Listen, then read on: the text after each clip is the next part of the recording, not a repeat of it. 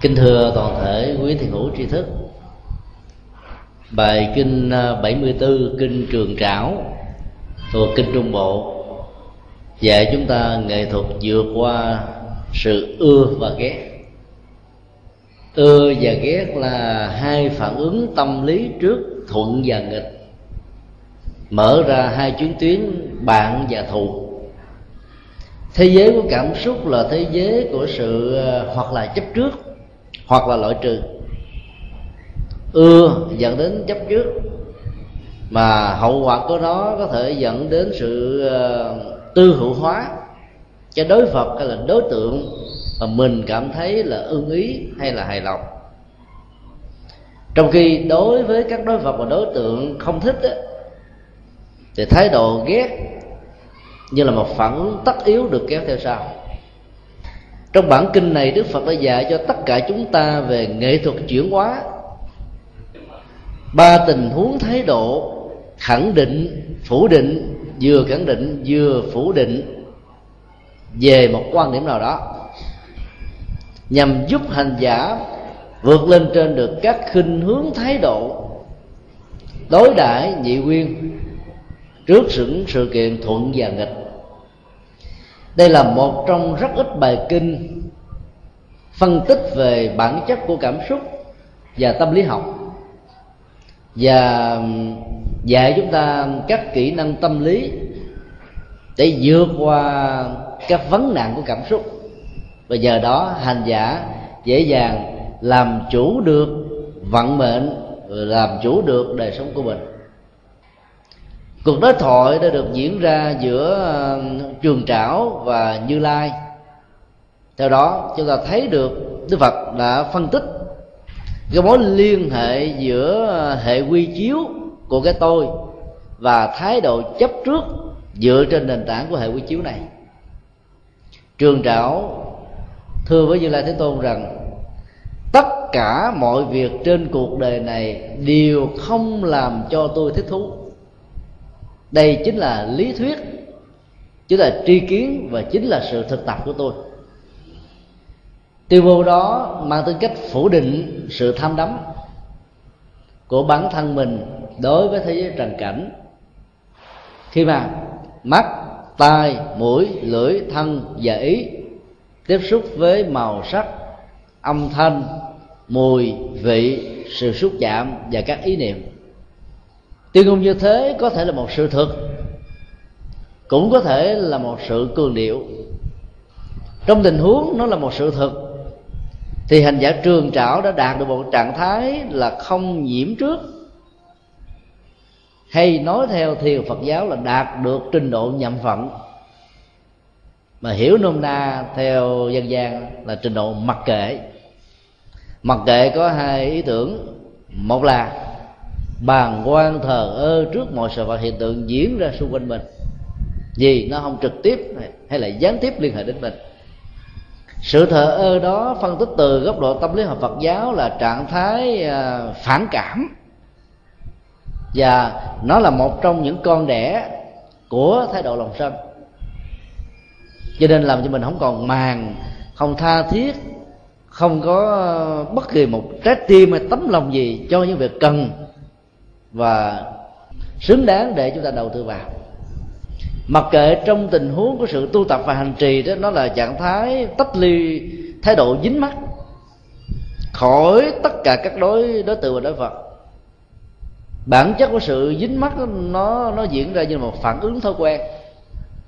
Cái gì được tái lặp lại một cách có chuỗi trải qua năm tháng ngày giờ sẽ trở thành như là một phần của sự sống của con người. Về phương diện cảm xúc và chấp trước.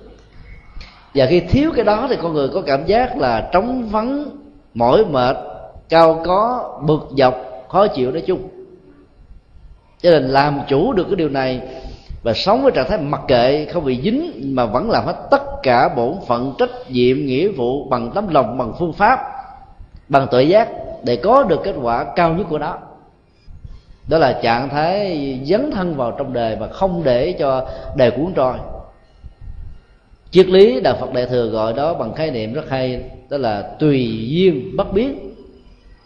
Theo các cảnh vật dấn thân vào xã hội, tiếp xúc với cuộc đời, thể hiện sự sống với sở trường, với sở thích, nhưng vẫn giữ được bản chất tâm thức trang nghiêm thanh tịnh không để cho duyên tác động và biến chúng ta trở thành một đối phật cuốn theo chiều gió. Thì sự nhầm vận như thế, được gọi là làm chủ được vận mệnh mình. Trường đạo khẳng định là không có bất cứ một cái gì có thể làm cho tôi thích thú trong cuộc đời này.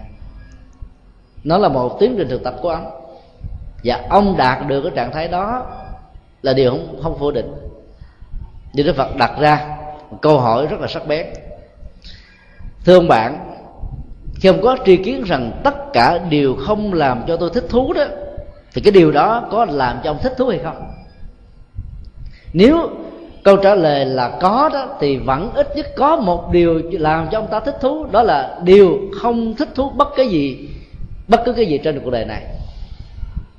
Hay một cách khác, đức phật muốn nói với ông một cái kỹ năng rất rõ, gọi là chấp á, thì giàu chấp một cái gì cũng gọi là chấp.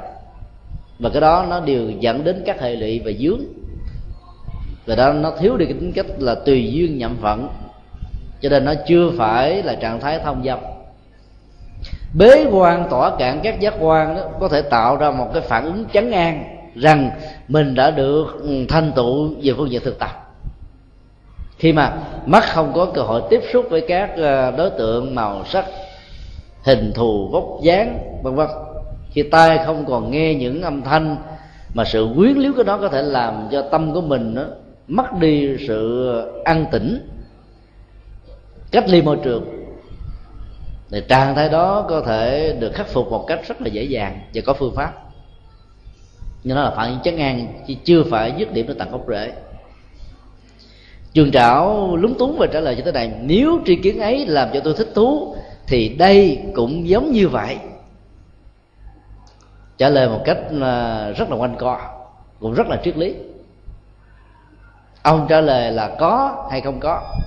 Vì nếu ông bảo rằng là ông vẫn còn có một cái thích thú về cái thái độ ông không bị dướng mắt vào cái gì trên cuộc đời này, thì ông đang dính vào cái không, tức là dính vào trạng thái phủ định. Mà bản chất của sự phủ định là loại trừ. Loại trừ đó đứng từ góc độ tâm lý học Phật giáo là biểu hiện của lòng sân. Cho nên tâm vẫn chưa đạt được trạng thái tĩnh tại nhẹ nhàng, thư thái nhất. Còn bảo rằng là mình à, mình có thích thú đó, thì mình vướng rồi. Cho nên ông chỉ nói chung thôi. Nếu chi kiến đó là như thế thì ở đây cũng giống như vậy. Đức phật trả lời khi đa số con người phát biểu rằng đây cũng giống như vậy thì họ không từ bỏ quan điểm này và họ chấp thủ một tri kiến khác. Mình lấy đại đa số làm cái tiêu chí, mà trên thực tế biến nó trở thành một cái công cụ để phục vụ cho cái quan điểm của mình như là một sự thật. Đã được tất cả số đông này thừa nhận thừa nhận bằng biểu quyết, thừa nhận bằng mặc nhiên, thừa nhận bằng công khai hay là thừa nhận bằng thầm lặng thì con số đông đó, đó nó thường đưa các nhà chính trị xem như là chân lý của quyền lực. Trong tình huống thứ hai đức phật nói khi mà một thiểu số con người phát biểu rằng thời đây cũng giống như vậy thì là nó có một ý nghĩa hoàn toàn khác. Trong tình huống đó họ sẽ từ bỏ chấp thủ một tri kiến và không có dẫn đến sự chấp thủ một chi kiến khác vấn đề ở chỗ là khi chúng ta tháo dỡ được một chấp thủ, dù là sự chấp thủ đó là tiêu cực nhất, thì đừng để cho tâm bị dính vào một cái chấp thủ, mặc dù đó có thể đóng vai trò chức năng như là một công cụ. Bởi vì sự dính nào cũng là vướng lụy cả. Chúng ta có thể hình dung như thế này. Bước lên cái cầu thang ở cấp 1 quan hỷ thoải mái và đứng lại tại chỗ cầu thang này thì chúng ta sẽ vĩnh viễn đánh mất cơ hội bước lên cái thềm thứ hai thứ ba thứ tư cho đến cái tầng cuối cùng của tầng nhà cao nhất. Dĩ nhiên là đầu tiên á, người bộ hành á, phải bám vào cái thiệp thang thứ hai thì mới có thể tháo dỡ được thiệp thang thứ nhất. Nhưng mà khi nương vào thiệp thang thứ hai như một công cụ để bỏ cái thiệp thang một á thì cái thứ hai này trở thành đối vật của sự dính mắc nhưng nếu cho ta quan niệm nó như một chức năng thì sau khi rời cái bước chân khỏi thiền thang thứ nhất, thì bước chân đó nó không trụ lại ở bước chân thứ hai. Cứ như thế, hành giả cất bước đi về phía trước. Bằng sự tinh tấn, bằng sự thực tập, bằng sự chuyển hóa, thì hành giả sẽ có được cái tiến trình của an vui, hạnh phúc lâu dài. Nói một cách khác, bám vào bất kỳ một hệ quy chiếu nào, dù là phương tiện hay là cố tình thì hệ quy chiếu đó sẽ trở thành trọng tâm của sự chấp mắt, trục xoay của mọi hệ lụy. Và đó làm cho hành giả không thể tiến xa, bước thẳng đến cái đích điểm cuối cùng mà người đó có thể trông mong và hướng về. Thì đây là một triết lý rất hay. Sau đó đã, đức phật đã phân tích về à, mối liên hệ giữa thái độ và tâm lý ưa và ghét ưa thích là một thái độ, ghét bỏ là một thái độ. Hai thái độ này có khuynh hướng phát triển theo tình thế là đối lập lẫn nhau, kháng cự, lợi trừ, khống chế và tìm cái quyền để giành chủ quyền trên dòng cảm xúc của con người. Đức phật đưa ra, khi mà mình khẳng định sở thích thông qua sự phát biểu như thế này, tất cả mọi thứ trên cuộc đời này điều có thể làm cho tôi thích thú thì lúc đó, hành giả về một phương diện nào đó trở thành một người rất là dễ tính, vui vẻ, dễ tiếp cận, dễ gần gũi, không ờ, không câu chấp không góc cạnh nhưng bên cạnh đó đó, cái tiến trình của lòng tham dục, triền phượt quan lạc đấm trước, chấp thụ sẽ diễn ra một cách tất yếu rồi khi mình phát biểu rằng là tôi dễ lắm, ai sao tôi dạy, ai làm bậy tôi làm theo là với thứ hai kéo theo liền. Là bởi vì sự có mặt và dấn thân của người đó trong mọi tình huống là một sự um, thể hiện thái độ đồng tình. Vì đó họ không hề có một cái chủ thể nhận thức, quyết đoán một cách độc lập rằng tại sao tôi nên tham gia, tại sao tôi không nên tham gia về phương diện tâm lý, ai sống với thái độ, mọi thứ đều có thể làm cho mình vui quan hỷ. Thì người đó sống ờ, thoải mái, nhẹ nhàng lắm. Và ngược lại đó, thì họ bị dướng vào lòng tham. Người quan hỷ thì giải phóng được lòng sân. Người quan hỷ theo cách thế là mọi thứ dù tốt hay xấu, tiêu cực hay tích cực, thuận hay nghịch. Mà nếu không biết xử lý thì dẫn đến ờ, tình trạng khẳng định sở thích đó, thì thái độ tham nhục sẽ ờ, kéo theo sau như là các cái mắt xích nối kết với nhau khó có thể cắt đứt được. Tình huống thứ hai là phủ định sở thích. Khi mình có thái độ hay là phát ngôn rằng tất cả mọi thứ trên cuộc đời này đều không làm cho tôi thích thú thì lúc đó cái tiến trình phủ định về chấp mắt đó sẽ được diễn ra người đó sẽ có khuynh hướng là không tham dục, không đấm trước, không chấp thủ, không hề lụy.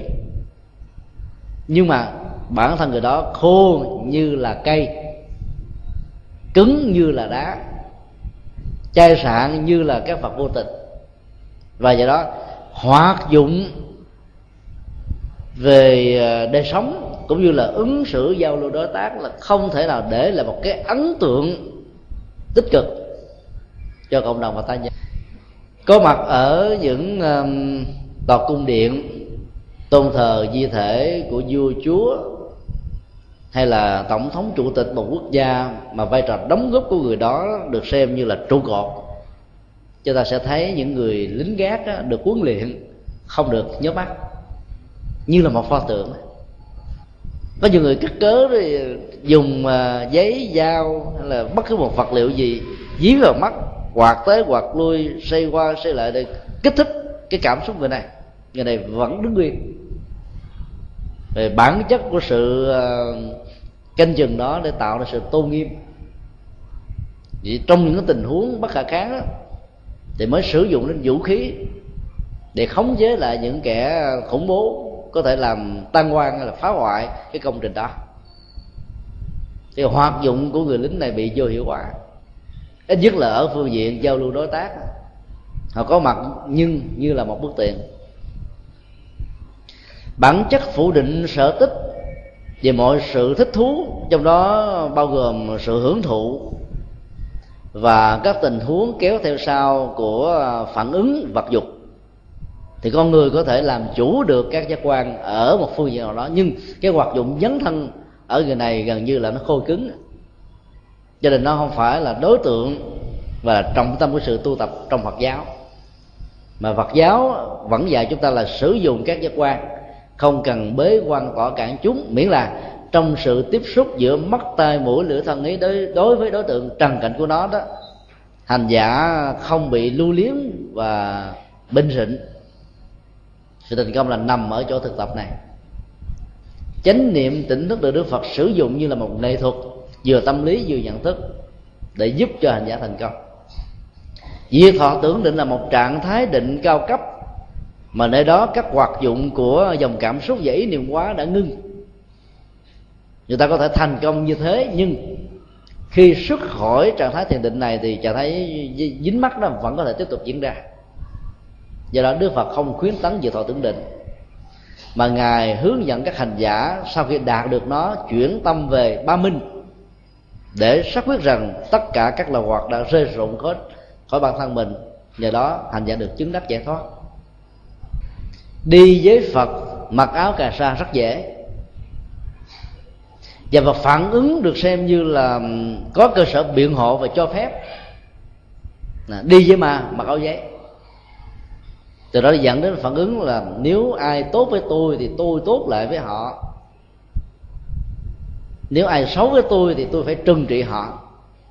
Cái quan điểm về thuận và nghịch tốt và xấu, bạn và thù đó, nó thuộc về thế giới nhị nguyên mà tất cả các chủ nghĩa và học thuyết trên thế giới này đều hướng về. Còn nhà phật là dạy chúng ta vượt lên trên. Bởi vì nghiêng về tính cách phủ định đó là sự chấp trước đó, nó nằm ở tính chất có thể loại trừ. Mà bản chất của nền kinh tế thị trường ngày hôm nay nó làm cho con người mỏi mệt lắm. Bởi vì chấp nhận cái này thì phải không thừa nhận những cái khác. Tình huống thứ ba khá phức tạp là vừa khẳng định, vừa phủ định sở thích. Dân gian việt nam thường bảo đó là những người ba phải. Còn khổng tử thì phát biểu là lục thập thuận nhĩ. Ở tuổi 60 tới cái gì mình cũng thuận á. Bảo a mình cũng ok, bảo b mình cũng không phản đối, bảo c mình nói ơi cũng được. Chẳng mất mắc vào đâu cái phản ứng tâm lý thông thường này là bởi vì con người đã trải qua biết bao nhiêu là thăng trầm vinh nhục, mà mỗi lần va chạm đối kháng để lại nhiều cái kinh nghiệm, những vết hằn khó có thể quên lắm. Tâm họ chung lại, chững chạc lại, bình tĩnh. Và do đó họ mất đi những cái phản ứng trực quan, những phản ứng rất là là nhạy bén như là trong cái thời thanh xuân.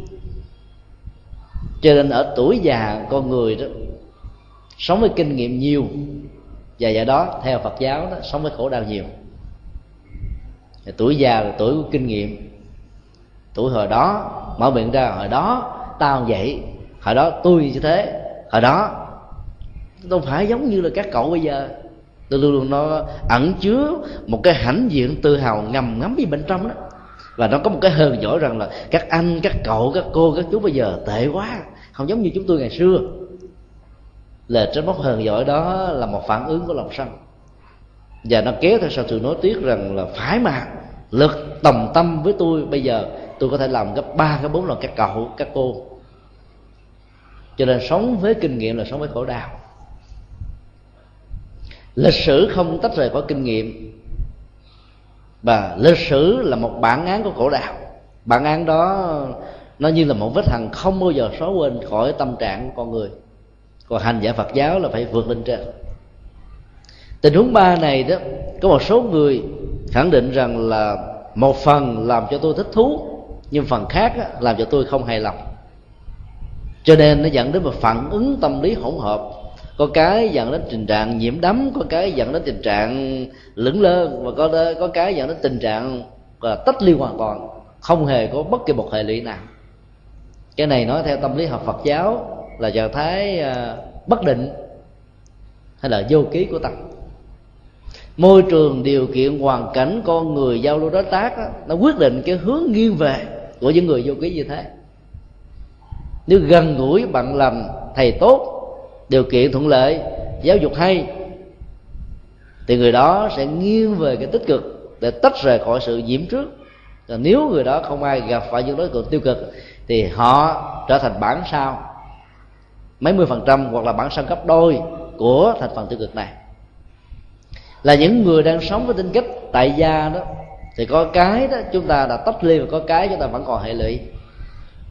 Nhiều phật tử nói, từ khi tôi đi tu đến giờ, tôi thực tập trong các khóa tu, tôi không còn thiết tha với cái gì nữa trơn.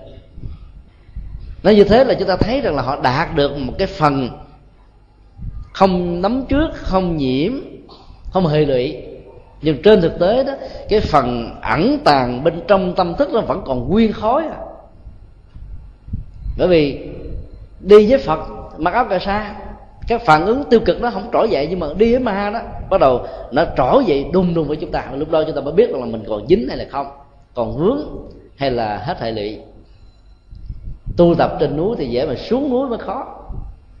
Bản chất của đạo phật dạy chúng ta là lên núi vài năm thôi sống với cuộc đời còn lại phải xuống núi, thõng tay vào chợ mà không dính nước mắm, là mới chuyện đáng bàn, chuyện đáng học chứ. Còn ở trên núi mà không dính nước mắm là chuyện dễ quá, phải không ạ? À? chẳng lẽ suốt cả cuộc đời tu rồi mình không có ờ, tiếp xúc với cuộc sống, tiếp xúc với nhân sinh, tiếp xúc với tha nhân? Rồi để mình được an lạc một mình mình, vững chãi thảnh thơi một mình mình cho nên phải dấn thân. Và dấn thân như thế làm thế nào để vượt ra khỏi trạng thái khi thì dính, khi thì không? Cái đó phải kéo dài. Cái trạng thái không dính mắt. Thì sự dấn thân đó mới là tùy duyên bất biến. Và đây chính là trọng tâm của các hành giả giàu là tại gia hay là xuất gia. Tuần trước chúng tôi có nêu ra một ý tưởng là có một số phật tử sau khi thực tập lâu họ đã không còn tha thiết về kinh tế làm ăn buôn bán giao lưu đối tác nữa. Và tâm của họ đã trở thành một người xuất gia. Tốt thì có nhưng mà tiêu cực đó, cũng không thể nói là không thiếu. Thì bản chất của người tại gia là phải dấn thân và dính líu về các vấn đề kinh tế. Làm thế nào trong việc đối lưu để tạo ra lợi dụng kinh tế đó con người không bị dướng và nỗi khổ niềm đau với các phản ứng thuận nghịch của cảm xúc đặc biệt là ưa và ghét chứ không phải là bỏ hết những thứ này. Chỉ khi nào chúng ta cảm nhận rằng là cái đời sống tại gia nó không thỏa mãn được bản chất hạnh phúc ở mức độ cao và sâu, thì lúc đó hãy trở thành người xuất gia. Vừa cả phương diện tâm thức và vừa cả phương diện hình thức. Còn đang là tư cách người tại gia mà sống với tâm thức của người xuất gia thì người đó lững lững lơ lơ. Đời thì họ không dính mà dấn thân thì họ không thèm làm. Rồi cuối cùng không lợi lạc cho ai chứ tôi gọi bằng cái từ lạc quẻ. Cho nên sau khi tu thời gian mà rơi vào tình huống này rồi, giữa người thân họ mất niềm tin với tam bảo rồi. Lúc trước bà chưa đi tu, bà còn chăm sóc tôi, bà còn lo lắng cho tôi. Bây giờ bà đi tu rồi bà không làm gì hết trơn, ta mốt ai cho bà đi tu nữa. Các phật tử nữ thường có thái độ tôn kính. Và khi mình thần tượng hóa một vị thầy, một vị sư cô nào rồi đó, thì mình xem vị đó như phật, như các vị bồ tát. Phước quả của lòng tôn kính này có chắc chắn nhưng nó có thể dẫn đến nhiều cái phức hợp về tâm lý và cảm xúc lắm. Có lần chúng tôi ờ, giảng tại ờ, California.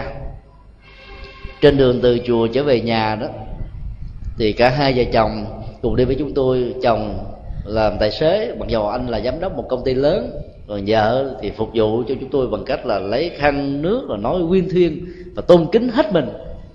Chúng tôi cảm thấy rất là ngại và anh tài xế, tức là ông chồng, cũng là một hành giả quyên thâm. Nói câu nhỏ, phải mà, hàng ngày em đối xử với anh được một phần mười, đối với ông thầy thì tốt quá, hạnh phúc biết mấy. Cái chủ nghĩa thần tượng quá đó làm cho mình à, đánh mất cái thực tại mà mình đang sống. Trong cái thực tại đó, nó nó có thể làm cho mình được hạnh phúc với tư cách từ người tại gia, mà mình lại không quan tâm. Mình quan tâm ở cái phương trời ông phật xa xôi nào đó do đó tu làm sao trong cái đời sống sinh hoạt hàng ngày đó, người ta thấy mình là vừa dấn thân tích cực, làm tất cả các việc lành mà không dính. Còn từ bỏ hết tất cả các việc để không dính thì dễ lắm. Không làm thì không dính, làm ít thì dính ít, làm nhiều dính nhiều. Rồi giờ mình sợ dính mình không làm gì hết, thì dễ vô cùng, nhưng cái đó không có lợi ích cho ai. Nửa dính, nửa không dính là cái tình trạng lẫn khẩn và phải dứt khoát về phương diện tâm khi mình là người xuất gia thì phải là người xuất gia về phương diện tâm. Và hình thức cũng phải tương thích. Nhưng mà hình thức của mình là người tại gia thì nó nó lạc quẻ gấp đôi. Còn khi tâm mình là là người tại gia mà thân mình là người xuất gia thì lạc quẻ gấp ba. Vì nó làm thương tổn niềm tin thương tổn uh, tín ngưỡng thương tổn tâm linh. Do đó ưa ghét dẫn đến hai thái độ. Thái độ khẳng định hay là thái độ phủ định, hoặc là nó gồm luôn cả hai thứ này.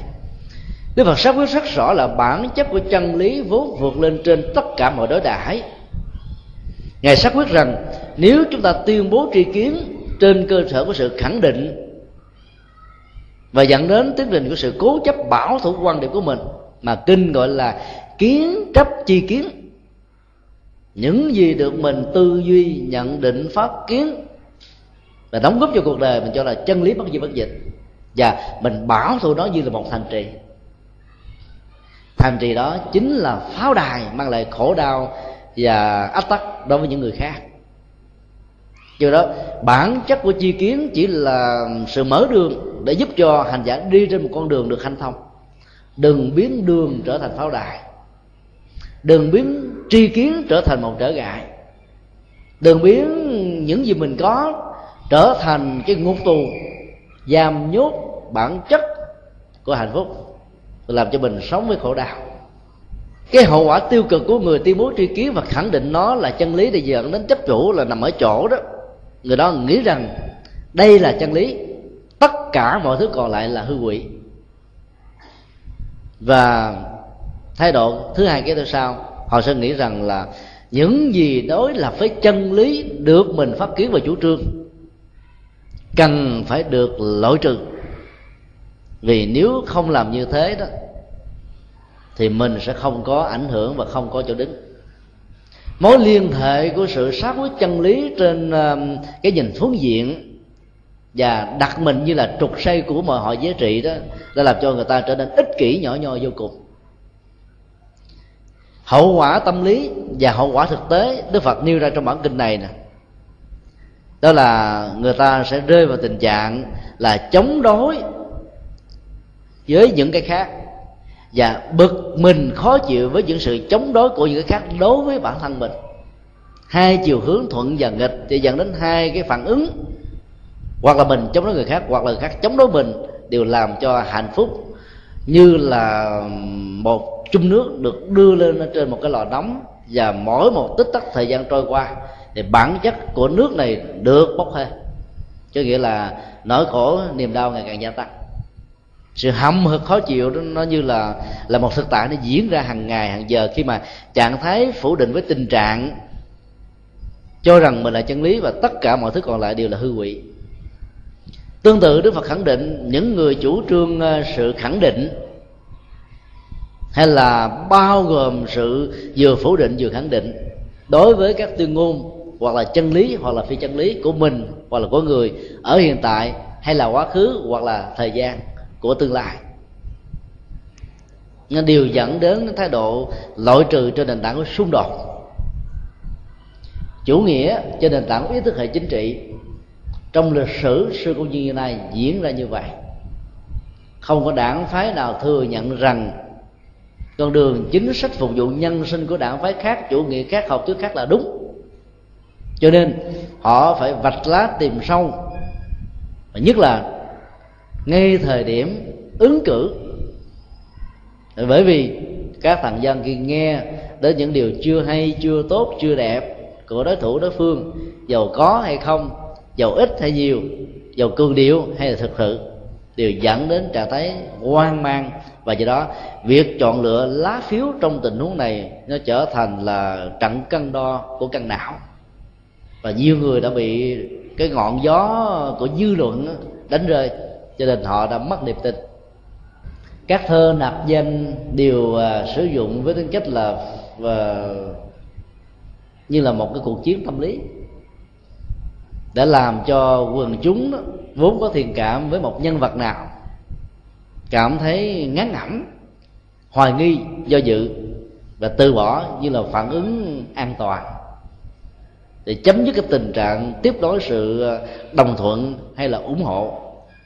Do đó, bất cứ khi nào có sự đối lập, Đức Phật xác quyết rằng nó sẽ dẫn đến tiến trình của tranh luận. Đối lập và tranh luận xuất hiện với nhau như là mặt trước và mặt sau của bàn tay. Chỉ trừ những bậc thánh đã vượt lên trên dòng cảm xúc và không bị khống chế bởi tình và tưởng có mặt trong một thế giới đa nguyên với rất nhiều quan điểm học thuyết khác nhau, mà không hề có bất kỳ một tranh luận nào. Điều đó đã được đức phật nêu ra trong trung Bộ kinh. Đề tranh luận với ta ta không hề tranh luận với đề. Đề tranh luận với như lai vì đề thấy như lai và tội giác của ngài có thể trở thành trở ngại của họ. Tội giác như là vùng mặt trời có mặt ở đâu thì bóng tối đó nó sẽ bị đẩy lùi. Cho nên sợ tình trạng bị đẩy lùi và thay thế bằng tội giác do đó rất nhiều những gì không thuộc về tội giác đã phải kháng cự như lai thế tôn, như là một thánh tố và bản thân của như lai thế tôn là một mặt trời, không bao giờ kháng cự lại các lửa đom đóm, lửa mặt trăng, ánh sáng mặt trăng, ánh sáng đom đóm. Vì bản chất và nhận thức của ngài thấy rất rõ là mỗi một con người có mặt trong cuộc đời là một chức năng hiệu quả của chức năng đó như thế nào là tùy thuộc vào tình huống cụ thể. Cho nên không có bận tâm gì để mà ganh tị, lo lắng, sợ hãi cái ảnh hưởng của người khác, có thể làm mất ảnh hưởng của mình. Đức Phật nói tiếp, chỗ nào có tranh luận, chỗ đó có chống đối. Tranh luận đầu tiên nó là phản ứng không đồng tình. Về quan điểm, ít nhất nó gắn liền với tính giá trị và ứng dụng của nó. Chống đối là một cái phản ứng của lòng sân ở mức độ mạnh hơn. Khi mà sự tương nhượng và thỏa hiệp nó không được là thiết lập trên nền tảng cả hai cùng có lợi. Chiến tranh như là phương diện nặng nhất của sự chống đối đó có mặt cuộc chiến tranh dùng dịnh nó là một sự kháng cự và tranh chấp về quyền lợi kinh tế, đặc biệt là dầu hỏa giữa thế giới trung đông đặc biệt là iraq đối với thế giới ờ, uh, của phương tây mà chủ não của liên minh này là hoa kỳ. Cuộc chiến tranh giữa ờ, mỹ và afghanistan là cuộc chiến tranh giành cái quyền giữa ờ, các lực lượng và là và là một cái bài toán thách đố về cái quyền đó. Rồi một lần nữa cuộc chiến tranh của mỹ với iran như có tiềm năng đang diễn ra. Nó cũng lại là một cuộc chiến tranh đặt trên nền tảng của sự tranh luận và chống đối về quyền lực, tức là quyền lực hàng dân được tô hồng và bơm phòng với nhiều chức năng bảo hộ an ninh quốc gia ở phương diện này hay phương diện khác.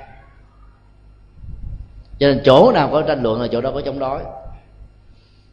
Theo đức phật khi mà có chống đối xuất hiện rồi đó, thì thái độ bực mình, cao có, khó chịu, nói chung là phiền não và nghiệp chướng bắt đầu kéo theo sau. Tại vì trong các cuộc chiến phải có thắng và thua. Ngay cả trong tình huống huề thì cả hai bên cùng thua. Chúng ta thử quan sát một con ngựa, nếu có hai người trở lên cùng cởi chỉ có một người ngồi ở đầu và người thứ hai là ngồi ở giữa, ngồi thứ ba, ngồi sau cùng. Không thể có tình huống hai người cùng ngồi đầu trên một con ngựa.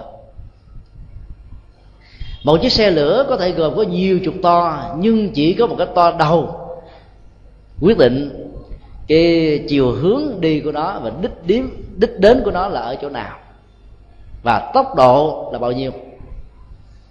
Do đó, kháng cự và chống đối đó dẫn đến thắng và thua mà kinh pháp cú đức phật xác định rất rõ, thắng dẫn đến thái độ của sự đồng thuận, quan hỷ, biểu hiện của những nụ cười, vui chơi, ăn mừng và có thể đánh mất phương hướng vì ỷ lại, ngủ quên trên chiến thắng. Còn thua dẫn đến những giọt nước mắt, buồn rầu, bực dọc, khó chịu, thậm chí tự tử. Cái mùa quốc cúp là cái mùa rất nhiều khổ đau hàng triệu triệu triệu con tim ngồi trước cái màn ảnh, theo dõi từng đường bóng, với sự vận chuyển của đó trên một cái khung sân mà mỗi bên có 11 cầu thủ. Sự chọc lưới của một quả banh vào trong một khung thành nào đó, tạo ra hàng triệu triệu nụ cười và tiếng vỗ hô và vỗ tay quan hô, thì ngược lại có hàng triệu triệu những giọt nước mắt rơi xuống. Cá độ dẫn đến tán gia bại sản. Trong tình huống này là điều không thể tránh khỏi. Và nhất là quốc gia cường cường nhiệt nhất, cuồng nhiệt nhất về bóng đá là Brazil. Tức là Brazil. Nếu các cầu thủ này vì để những quả bóng chọc lưới một cách ờ, không thuyết phục, họ khó có thể trở về quốc gia bình an vô sự lắm. Sự cuồng nhiệt của những người hưởng ứng đồng tình sẽ làm cho tất cả những người này đang sống ở trên đống lửa. Và họ bị một sức ép tâm lý rất lớn. Các nhà huấn luyện viên giỏi đó sẽ không bao giờ cho những người được gọi là cầu thủ siêu sao suốt cái quả banh đầu tiên khi mà cái trận đánh, trận đấu đó nó không kết thúc, mà phải được diễn ra với cái thế là đá luôn luôn. Rồi sức ép tâm lý ở đây nó cao quá. Vì một siêu sao suốt vào cung thành đó là chuyện bình thường, không có cái gì để được khen nhưng khi suốt không vào thành đó là cả một sự sụp đổ thần tượng và biết bao nhiêu lời quán trách. Cho nên đó một cầu thủ không có tầm vóc lớn về tên tuổi thì cố gắng hết mình để làm. Vì không suốt vô không có gì để mất mà suốt vô là cả một sự thành công. Trước chế tâm lý trong mức độ uh, trong hai từ đúng vừa nêu nó dẫn đến thái độ thích và không thích hạnh phúc và không hạnh phúc do đó sự bực dọc đó như là phản ứng tất yếu khi mà có sự chống đối diễn ra. Đức Phật kết luận như thế này, khi chúng ta nhận thấy được cái chuỗi kéo kéo theo của phản ứng tâm lý, đi từ đối lập dẫn đến tranh luận, từ tranh luận dẫn đến chống đối, từ chống đối dẫn đến bực mình, từ bực mình dẫn đến thái độ từ bỏ chi kiến và không chấp thủ chi kiến này, hoặc là chấp thủ chi kiến khác là điều mà chúng ta thấy nó diễn ra như là một sự thật lúc đó tình huống tâm lý nó kéo theo là tránh vỏ dưa. Có thể không gặp vỏ dừa, nhưng cũng có thể gặp ba lần vỏ dừa. Chán ngán một cái gì đó có thể dẫn đến tình trạng bất mãn mà mình muốn kết thúc đó. Nhưng mà phản ứng chán ngang. Nhưng mà và rồi đó, người ta không an thật sự. Là bởi vì nó là một sự đầu hàng do đó làm thế nào để vượt lên trên mọi sự đối đại? Vì bản chất của chân lý nó là, là một giá trị vĩnh viễn thường hằng. Và nó không liên hệ đến cái quyền sở hữu của bất kỳ một người nào. Để người đó tự tôn vinh mình là rằng mình là tác giả của chân lý. Cho nên trong kinh đó, đức phật chỉ nói rằng là như lai là người đã tìm thấy được ngôi lầu đài với ngọc ngà châu báu ở trong rừng sâu mà các cây cổ thụ đã phủ trùm với những cây chung rễ nếu không có sự phát quang, thì không thể nào nhìn thấy đó. Như lai là người sau khi nhận thức ra được có một tòa đầu đài, cho nên đã phát con đường đi và dẫn những người khác, tức là học trò của ngài, đi trên con đường này và cũng tận mắt nhìn thấy được lâu đài đó. Và như lai, trong số 49 năm thuyết pháp, chưa từng nói một lời nào, cũng không ngoài ý nghĩa, không thừa nhận mình là tác giả để thực tập và chuyển hóa được gốc rễ của cái tôi đến tận cùng của đó. Cho nên thấy được chân lý là phải vượt lên trên được các đối đãi. Và thực tập với trạng thái không bị rơi vào các đối đãi, hoặc là phủ định, hoặc là khẳng định, thì con người trở thành dung thông vô ngại. Các nhà tâm linh phật giáo phải là những nhà trọng tài trong những tình huống khi mà cái cái gút mắt giữa hai bên nó dần trào đến một mức độ không có sự tháo gỡ và can thiệp vào đó, thì cả hai bên đều đang biến mình trở thành con vật thiêu thân. Tức là khổ đau cùng cực. Còn đứng về một phía thì biến mình trở thành một công cụ. Dầu là bên phía chánh nghĩa, lại càng không bên phía phi nghĩa. Cái tinh thần phật giáo là phải tinh thần dung thông vượt lên trên. Các ý thức hệ chính trị dù ý thức hệ chính trị đó có thuận hay là nghịch với đạo phật, có chống đối hay là kháng cự với đạo phật, mình cũng phải vượt lên trên. Kế tiếp, để thực tập được như thế đó, đức phật dạy là chúng ta phải à, thường xuyên quán vô ngã như là một nhu cầu. Cái tôi đó nó có nhiều góc cạnh như là vỏ sầu riêng. Ở nhiều phương diện nó có thể như là cái sợi dây kiểm gai. Trong nhiều tình huống đó, nó có thể trở thành hành trì, thành trì và nó có thể là bom nguyên tử và hạt nhân. Sức tàn phá của nó khó thể lường trước được. Chuyển hóa được cái tôi qua sự thực tập và quán chiếu đó thì hành giả dễ dàng vượt lên trên mọi hệ đế đà, đối đãi và không gắn mình liên hệ đến hoặc là chủ nghĩa này hoặc là học thuyết khác. Khi mà các giáo hội Phật giáo đang đứng về một phía nào đó đó, chúng ta biết là sự tổn thất nằm về phía Phật giáo và nhất là các tín đồ Phật tử tuyên dương một ý thức hệ giáo hội. Cho là đồng lúc đó đó, chúng ta đánh mất đi cái cái giá trị lớn nhất là giá trị tâm linh của tam bảo. Chúng ta phải hiểu rằng là giàu là giáo hội, đại diện cho tâm môn pháp phái như là một phương pháp hành trì. Tính đa dạng của pháp môn cho phép chúng ta chấp nhận cái như thế.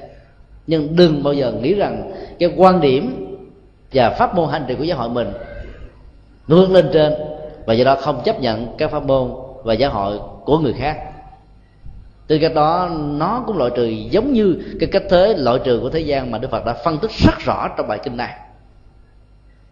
Đạo phật việt nam có rất nhiều nhân tài, xưa cũng như nay. Ấy thế mà cho đến bây giờ chúng ta chưa có được một bộ đại tạng kinh, mặc dù đạo phật đã có mặt trên quê hương việt nam 20 thế kỷ, ngay cả trước luôn cả trung hoa các nước phật giáo khác không có sức mạnh như là việt nam chẳng hạn như lào, thái, campuchia. Còn có được ba tàng kinh điển của họ, còn chúng ta cho đến bây giờ chưa có. Bởi vì chúng ta không có tiếng nói chung. Trước năm 75 cũng như thế. Sau năm 75 thì tình trạng đó lại càng nặng nề hơn. Trong và ngoài nước, ý thức hệ của giáo hội trước năm 75 và sau năm 75 đã trở thành những trở ngại thật sự cho việc truyền bá và gieo rắc hạt giống tâm linh cho dân tộc và con người Việt Nam. Cho tôi tha thiết kêu gọi tất cả mọi thành phần giáo hội phải nghĩ rằng là bản chất của giáo hội, như Đức Phật nói ở trong kinh ờ, Tương ưng, chỉ là một con bò kéo xe. Cái tính năng chuyên trợ của nó để giúp cho con người đỡ về vất vả chân lắm tay bùn cần phải được thiết lập như là cái trọng tâm đầu tiên. Còn con bò đó là bò giá hay là bò thuần chủng, bò màu nâu, màu đỏ, hay là bò, thậm chí là bò màu đen, tức là trâu. Chuyện đó không quan trọng. Quan trọng là nó chuyên chở được cái gì, để giúp đỡ cho con người được cái gì. Nếu bản chất phục vụ nhân sinh nó không còn nữa, thì mọi ý thức hệ giáo hội chỉ là cái hành chánh và tệ hơn nữa, nó có hình hướng của hành chính thế gian. Do đó phải thực tập vô ngã để không quan trọng quá chính mình và hạ liệt hóa những cái khác với mình. Sự thực tập vô ngã được Đức Phật nêu ra trong kinh này bằng cái nguyên nhân như sau. Chúng ta quan sát rằng là thân này do bốn yếu tố phổ quát hình thành, tức là đất, nước, gió, lửa hiểu là triết học là nguyên lý chất rắn quy lý chất rỗng, quy lý chất vận động và quy lý chất nhiệt tồn tại. Do cha mẹ sanh ra, nói theo kinh trung bộ là có tinh tra trứng mẹ và nghiệp thức của một chúng sanh nào đó vừa mới qua đời mà nghiệp cảm tương ức sẽ làm cho họ trở thành con cái trong gia đình này. Nhờ cơm cháo nuôi dưỡng từ các vật thực đó làm cho thân thể ngài được trưởng thành để từ cái cái giờ phút mà cái phôi thai được tạo thành mạng sống ở trong lòng của người mẹ. Nếu không có vật thực thì không có bất kỳ một sự trưởng thành thông qua tiến trình biến dịch nào có thể thành tựu được. Do đó đạo phật không kháng cự lại cái chủ nghĩa, gọi là, tiêu thụ. Chỉ có điều là đặt nó vào trong cái quỹ đạo tiêu thụ như thế nào đối tượng nào để cho tâm của mình nó không trở thành kẻ lệ thuộc hay nô lệ của các giác quan để đảm bảo được sự an vui lâu dài. Cái thân thể như thế nó, nó chịu cái quy luật vô thường biến hoại làm cho nó bị ảnh hưởng từ nhiều phương nhiều hướng khác nhau. Và hậu quả hay là cái tiến trình tất yếu của đó là dẫn đến sự hoại diệt tức là kết thúc bằng sống cái biến dịch vô thường này cho phép chúng ta thừa nhận rằng là thân thể này từ lúc sinh ra, đứng lên đến lúc phải già và chết. Vì vậy đó cũng không cần phải tốn quá nhiều công sức, tiền bạc để đầu tư vào nó về phương diện chủ nghĩa hình thức với mỹ cảm của giác quan và xem nói như là đích điểm của đời sống thường nhật. Người có gia tài sự nghiệp tiền bạc nhiều chừng nào thì họ là thích khẳng định mình bằng cách là hưởng thụ để đảm bảo được cái quyền hạnh phúc đó. Càng giàu to phú quý như chừng nào thì vào những khách sạn một đêm trôi qua là phải tốn đến 5 cho đến 10 ngàn đô la Hoa Kỳ. Vì họ cảm thấy là an toàn. Cái phong cảnh và cái nghiện, cái không gian đó, để khẳng định là tôi là người giàu, tôi là người sang trọng, tôi là người quý phái, làm cho họ tiêu hao tiền như nước các mỹ phẩm, các trang sức phẩm nó trở thành như là cái nhu cầu không thể thiếu. Lăn xả và chạy theo những thứ đó thì mình trở thành kẻ đồ lệ. Mình tưởng rằng mình đang làm đẹp chính mình, mà trên thực tế, mình đang biến mình trở thành một kẻ lệ thuộc cho là bản chất của sự làm giàu trong Phật giáo không phải là để vinh thân phì gia, mà là để có nhiều phương tiện phục vụ cho xã hội và cộng đồng. Thì cái tiến trình phước báo đó nó sẽ tạo ra phước báo nhiều hơn còn hưởng thụ nó nó như cục đá mài mỗi một giờ khắc trôi qua, mỗi một cái phương tiện hưởng thụ thì nó sẽ bị mòn mỏi và không còn là chính nó nữa. Thì biến dịch của thân thể cũng như thế. Hành giả phải quan sát hàng ngày, hàng giờ, hàng đêm. Và quan trọng nhất, bài kinh nói, khi chúng ta thấy được cái thân là vô thường đó, thì cái bệnh nó có thể dẫn tới những cái đau nhất trên cơ thể nhưng đừng bao giờ để cho nó ảnh hưởng đến tâm lý là khổ. Khổ thuộc về tâm lý khổ thuộc về cảm xúc nhưng đau nó thuộc về vật lý thuộc về hình hài. Sự thành công và khác biệt cũng như là giá trị của một hành giả là nằm ở chỗ đó là trong nỗi đau không đi kèm theo nỗi khổ. Còn người không có thực tập đó, thì cái đau kéo theo cái khổ và cái khổ đó nó dẫn đến cái đau và hai thứ này không tách rời lẫn nhau. Muốn như thế thì chúng ta phải quán chiếu. Là thân thể này đó, nó như là một cái cục bú. Tức là vốn dẫn đến tiến trình ung thư. Và cái chết nó diễn ra như là một quy luật. Nó như là một mũi tên độc. Khi thấm vào rồi đó, thì mạng sống nó chỉ còn là năm tháng thời gian. Hoặc là nói như là những điều bất hạnh, như là bệnh chướng bởi vì hai thứ này nó không tách rời khỏi đời sống con người kể từ khi con người có mặt nó như là một kẻ địch làm cho con người sống trên đống lửa, sống trong sự lo sợ, sống trong tình trạng sợ khủng bố, hãm hại, hủy diệt, thủ tiêu nhân dân nó như là kẻ phá hoại. Và quan trọng, nó là không và nó là vô ngã cái tiến trình quán tưởng quan trọng nhất là nằm ở hai khái niệm này. Chứ không đây không phải là phủ định từ. Đó là phải có, mà không là một trái rỗng về phương diện thực chất. Cho nên nó không có tính thực thể. Nó giả có và tồn tại trong một khoảng thời gian nhất định và ảnh hưởng đó nó không thể bền mãi với con người. Cái nét đẹp của tuổi thanh xuân nó có, không ai phủ định. Nhưng nó có mấy mươi năm, rồi nó nó được đắp đổi bằng mái tóc râm ở tuổi trung niên và bằng mái tóc bạc ở tuổi lão niên và bằng cái chết ở tuổi mà tuổi thọ đã được kết thúc. Nhờ quán tính cách không thực thể đó, chúng ta mới dễ dàng nhận dạng ra được rằng là cái tổ hợp tâm lý và vật lý này nó không phải là của mình. Mình vay mượn nó và tồn tại với nó mấy mươi năm thôi. Nhưng mà trên thực tế, khi chúng ta vay mượn cái gì đó rồi, chúng ta thường nghĩ nó là mình hoặc là thuộc của mình thôi một căn nhà mình thuê mình vay mình cũng tưng tiêu y hệt như là căn nhà ruột của mình ấy. hay nói cách khác là cái tiến trình chấp trước đó, nó có mặt đối với tất cả những sự hài lòng. Mặc dù sự hài lòng đó nó bắt nguồn từ sự vay mượn thôi. Tinh tra quyết quyết mẹ tạo nên hình hài vật lý.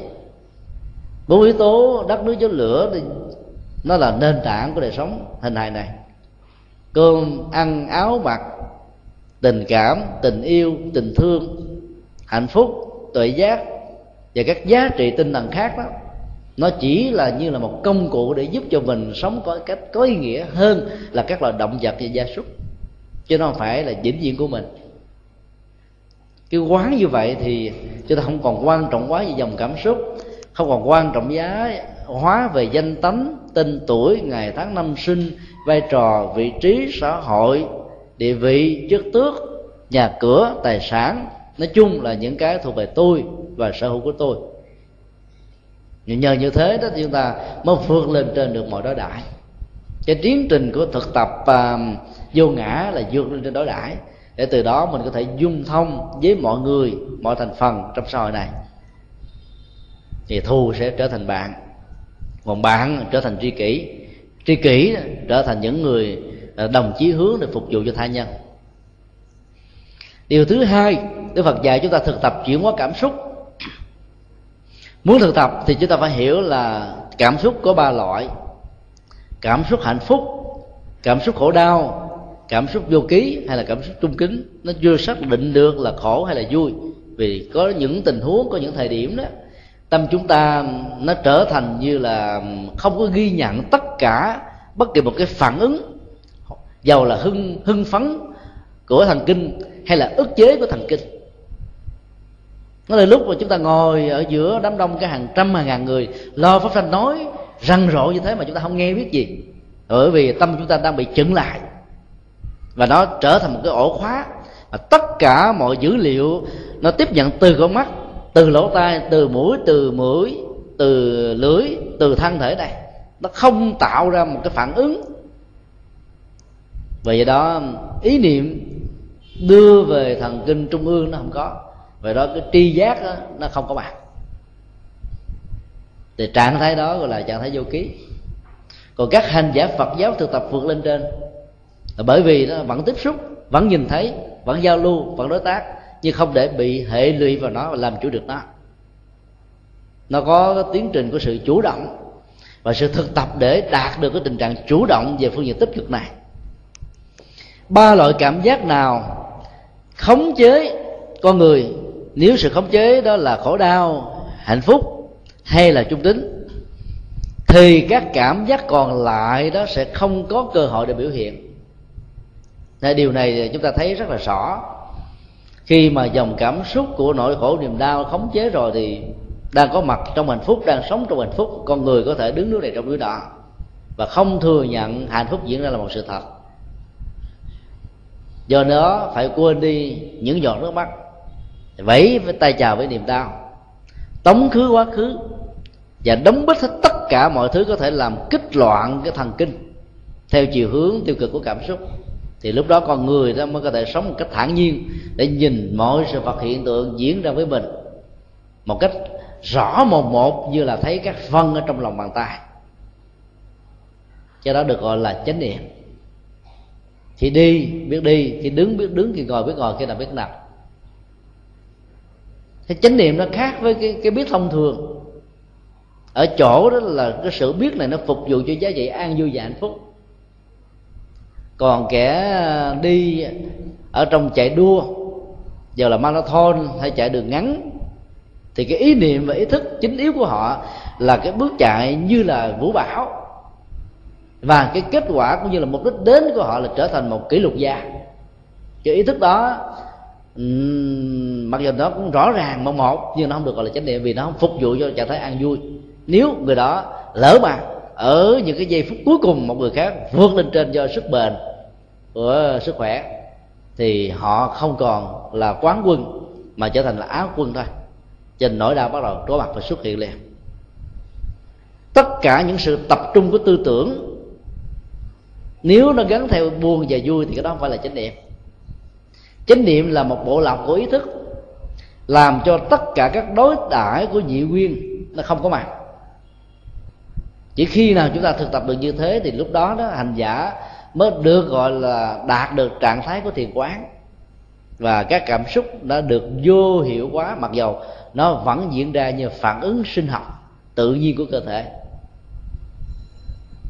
Tác vào một cái vào má như thế này, nếu quá mạnh dở bàn tay ra, đầu tiên có một vết đỏ hằn lại trên đôi má.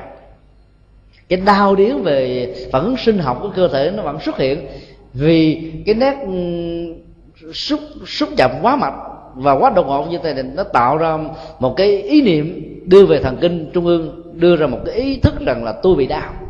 Cái đau đó là tôi bị tác. Cái tác đó là có một tác giả, người ghét, người thương, người thích, người không thích đối với mình.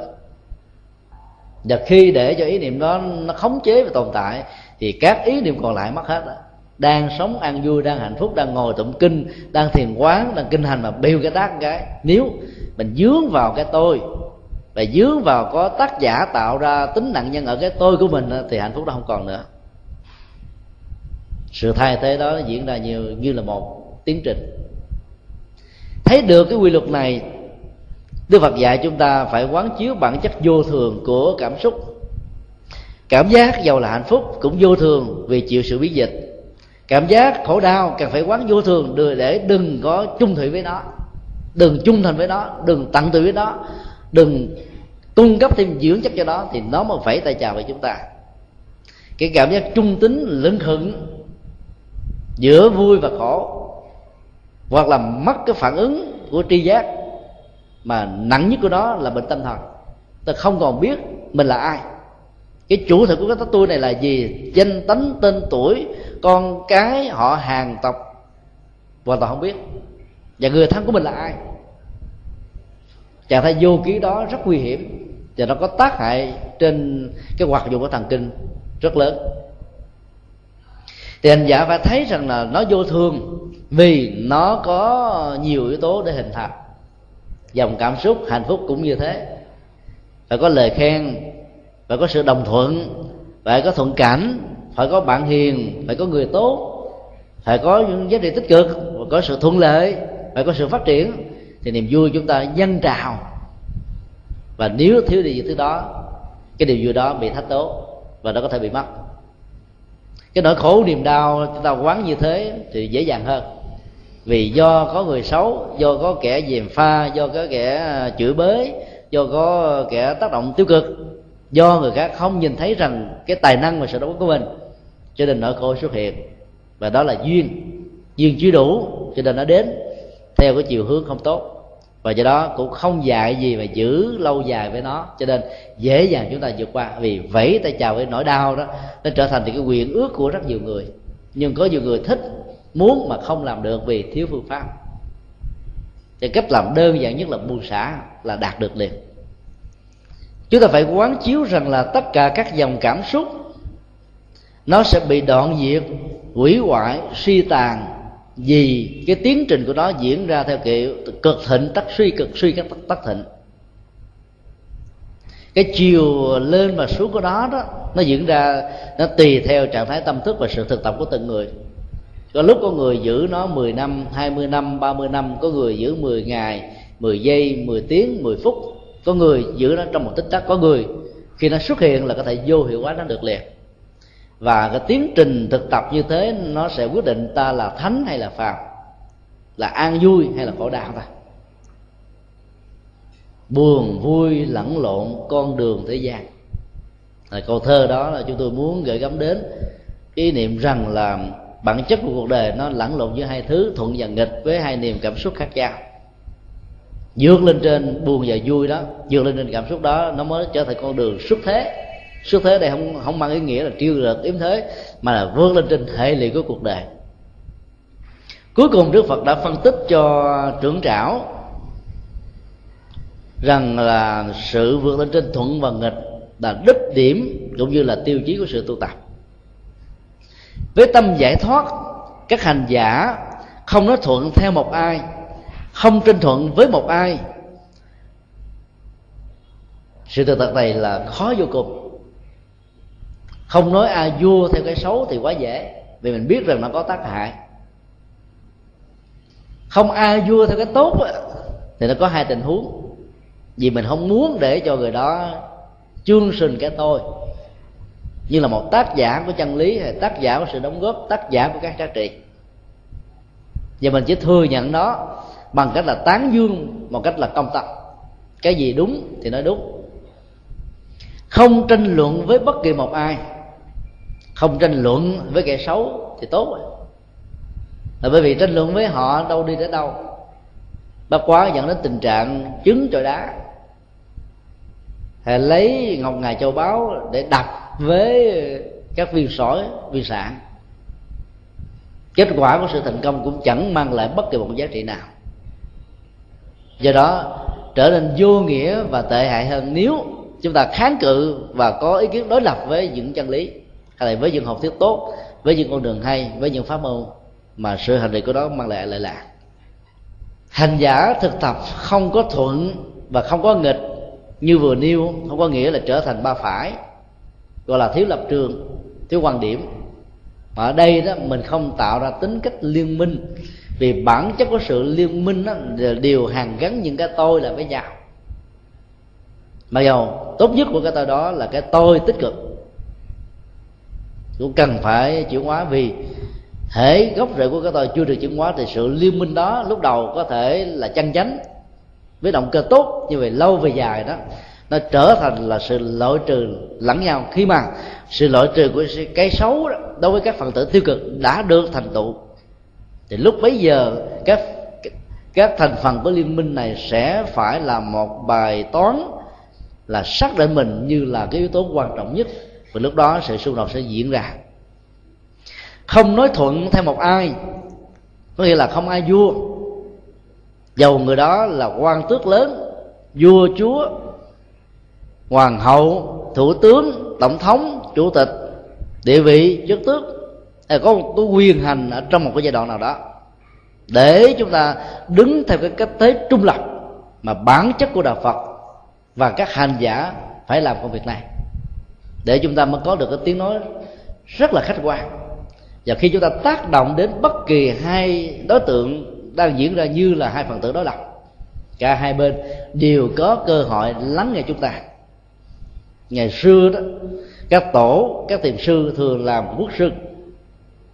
Không phải là vì các ngài muốn hưởng cái, cái quyền được cả quốc dân tôn trọng mà để hướng dẫn và tác động tích cực cho cái chiều hướng phát triển quốc gia theo hướng bền vững, mà không hề phương hại đến con người, động vật và nguồn tài nguyên thiên nhiên.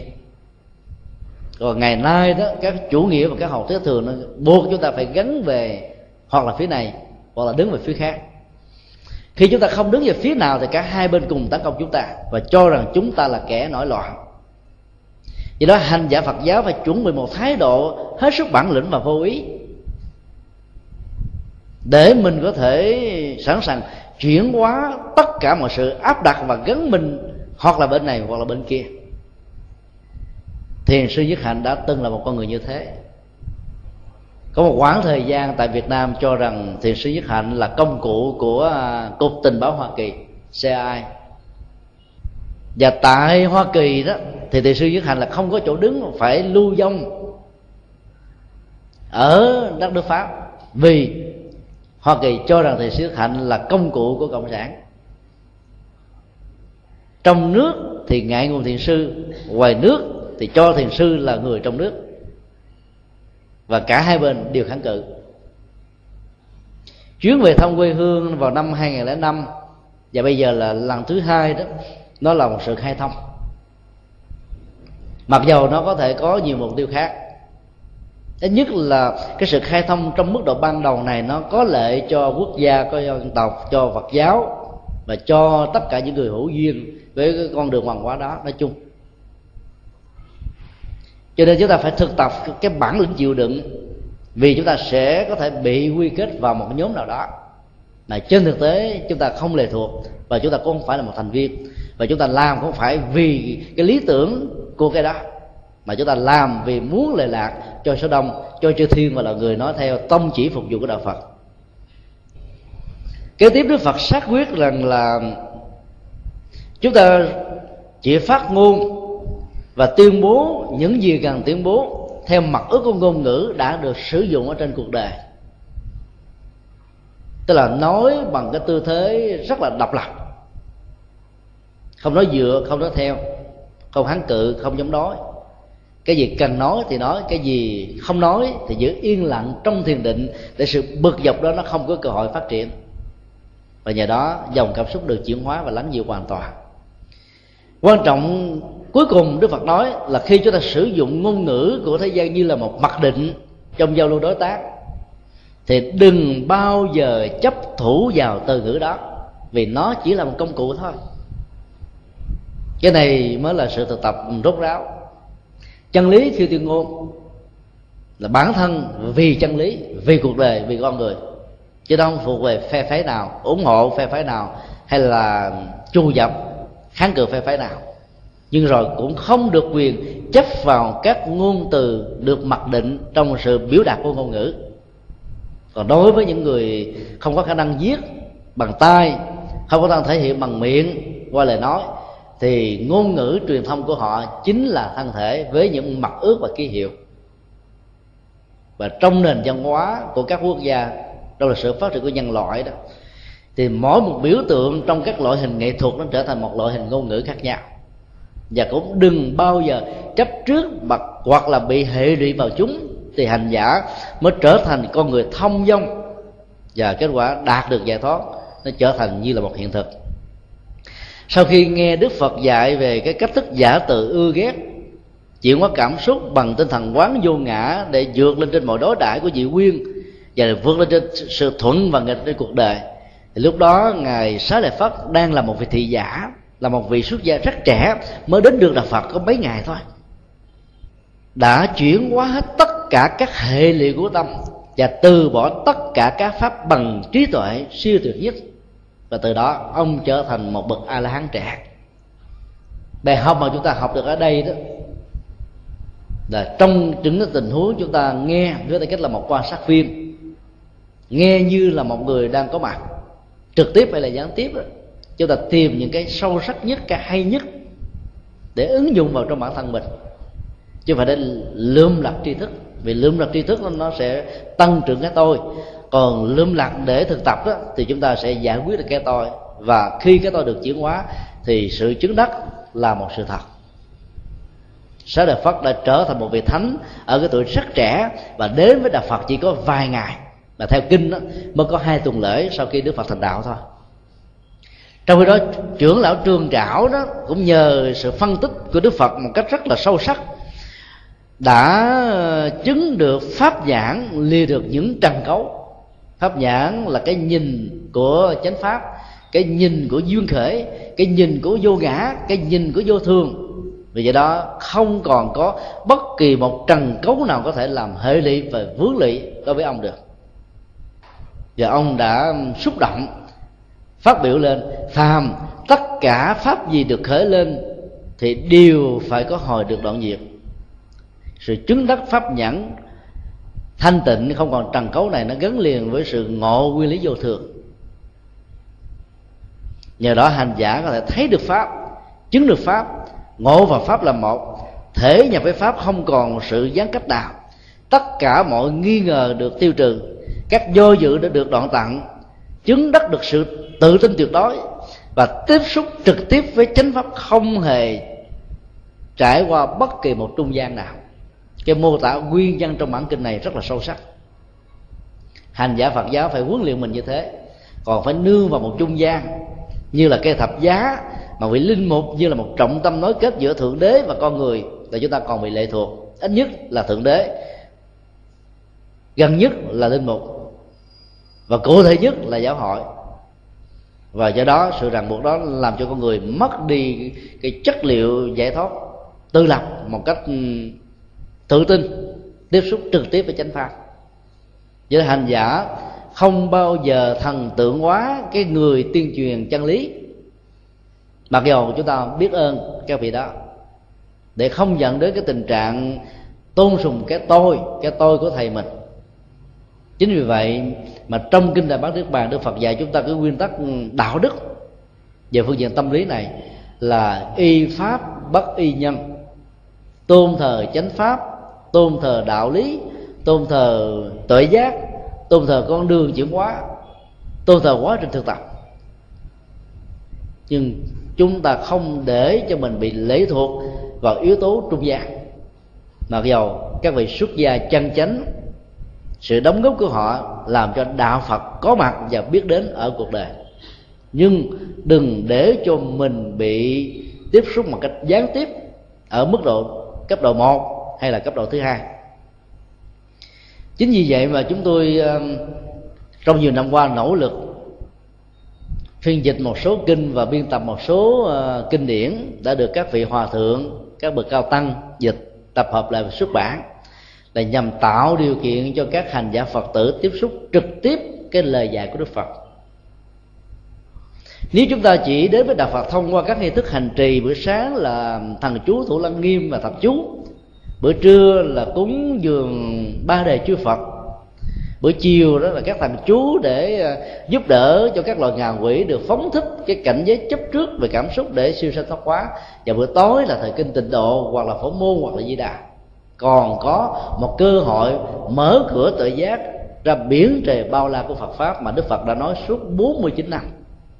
Ngoài ra, chúng tôi còn lập hai website, một website bằng văn bản chứa đựng hàng trăm bài kinh từ kinh tạng nguyên thủy Bali cho đến kinh tạng phát triển đại thừa để giúp cho tất cả chúng ta có cơ hội tiếp xúc trực tiếp, không thông qua bất kỳ một trung gian nào. Để làm việc đó, chúng tôi còn chủ trương là khi dịch kinh điển là phải thuần hóa bằng tiếng việt. Không khâu chấp vào các thuật từ rất xúc tích cô đầu của chữ hán để chứng tỏ rằng mình là một nhà hán học dịch kinh như thế nào để cho người tiếp xúc nó không cần phải nương vào các tự điển mà vẫn có thể hiểu được nguyên nghĩa? Nếu người đó có được cái trình độ căn bản thông thường, đó là sự thành công nhất của một dịch giả. Các bản dịch từ tiếng ờ, Bali và Sanskrit từ lúc đó thì dễ dàng hiểu hơn là các bản dịch từ chữ Hán. Thì trong chữ Hán đa nghĩa, xúc tích cô động nếu dịch quá ờ, thoáng đó thì người ta nói rằng là mình là cái người dịch không chuẩn, không hiểu được hết những cái lắc léo trong cái cái cách thức chê chữ của người Trung Hoa. Đừng bận tâm với những lời khen tiếng chê như thế. Hãy dịch kinh như thế nào để cho người đọc vào đó có thể hiểu, nhờ hiểu dẫn đến hành trì, nhờ hành trì dẫn đến kết quả. Cái đó nó nó làm cho cái tính cách bị lệ thuộc ở người, cái người ờ, tu sĩ nó giảm bớt ở người tại gia phần lớn các nghi thức chúng ta nó để bằng chữ hán. Người phật tử đọc và không hiểu. Do vì không hiểu cho nên chỉ ờ, tác dụng chính yếu là ở cái âm hưởng, du dương trầm bổng. Rồi từ đó có thể dẫn đến những cái hậu quả về mê tín, xem phật như là thần linh, mà xem kinh điển như là thần chú. Có thể trị liệu cho chúng ta. Mà trên thực tế, bản chất đạo phật không như thế đức phật nói là ngài không có pháp bí truyền. Những gì ngài nói và tuyên bố đó, như là những chiếc lá có chọn lọc trên lòng bàn tay so với vô số các chiếc lá trên cây và trong rừng. Như là nó có tính thiết thực và không hề có bất kỳ một dấu diếm nào. Ở một ngữ cảnh khác đức phật nói, những gì ngài nói như là những cái va hoan hay là cái văn ở trong lòng bàn tay. Ai có mắt đều có thể nhìn thấy chứ ngài không giấu ở trong tường, trong vách, dưới động đất, hay ở một phương trời cao siêu nào. Rất thiết thực hiện tại. Có thực tập là có chuyển hóa. Có chuyển hóa là có thành công. Do đó, để thực tập và có kết quả là chúng ta phải trực tuyến với phật. Trực tiếp bằng cách là thực tập và hành trì. Còn biến phật pháp trở thành một cái loại tri thức đó, thì cái tôi đó nó cũng lớn, không thua bất kỳ một cái tôi nào và lúc nó còn lớn hơn những cái tôi thế gian. Vì nó trở thành cái cơ sở biện hộ lý luận rất là sắc bén, mà cuối cùng là không phục vụ được cho bất kỳ an vui hạnh phúc cho ai. Thì nội dung của bài kinh này là chủ yếu là dạy chúng ta vượt lên trên sự thương ghét của cuộc đời. Ghét thương là chuyện của đời. Tự do, bình đẳng là chuyện của người tu tức là không để mình bị hệ lụy trong các cái ý thức hệ, các đối lập, bên này, bên kia, phe này, phe nọ đảng phản này hay là đảng phái khác. Vượt lên trên mọi đối đãi như thế thì à, tâm con người mới được hăng quan thật sự và không có bất kỳ một sức ép nào. Đứng liên minh về một phía thì chúng ta bị phía đó tạo sức ép. Loại trừ liên minh của một phía thì chúng ta trở thành lực lượng kháng cự của phía này rồi cuối cùng chúng ta không có được tự do. Cho nên đạo phật phải đứng lên trên hết tất cả mọi liên minh. Để cho mọi liên minh đó đều có thể nương vào đạo phật để tìm chất liệu tâm linh. Cho nên đạo phật không nên là thành viên của bất kỳ một tổ chức nào. Bởi vì làm như thế là chúng ta đang tạo liên minh. Mặc dù liên minh trực thuộc, liên minh hệ lụy hay là một cái liên minh phụ họa chúng ta phải đứng riêng thì mới có thể trở thành một viên kim cương. Và tất cả mọi thành phần sỏi đá còn lại phải nương vào cái sức sáng của viên kim cương này để tạo giá trị cho sự hữu của chúng. Thì chúng ta kết thúc bài kinh tại đây. Pháp âm đạo phật ngày nay xin khép lại nơi đây. Quý vị muốn thỉnh hoặc ấn tống các đĩa cd về đại tạng kinh việt nam, các kinh sách do thầy nhật từ biên soạn, các bài pháp thoại, các cd về âm nhạc phật giáo cũng như muốn đóng góp vào các hoạt động từ thiện của đạo phật ngày nay. Xin liên lạc theo địa chỉ đạo phật ngày nay, chùa giác ngộ, số 92 đường Nguyễn Chí Thanh, phường 3 quận 10 thành phố Hồ Chí Minh, Việt Nam. Điện thoại 08 833 5914 0958 057 827 Email Buddhism Today inc amoc yahoo.com Thích nhật từ amoc yahoo.com Website, World Wide Web buddhismtoday.com World Wide Web, tủ sách Phật học.com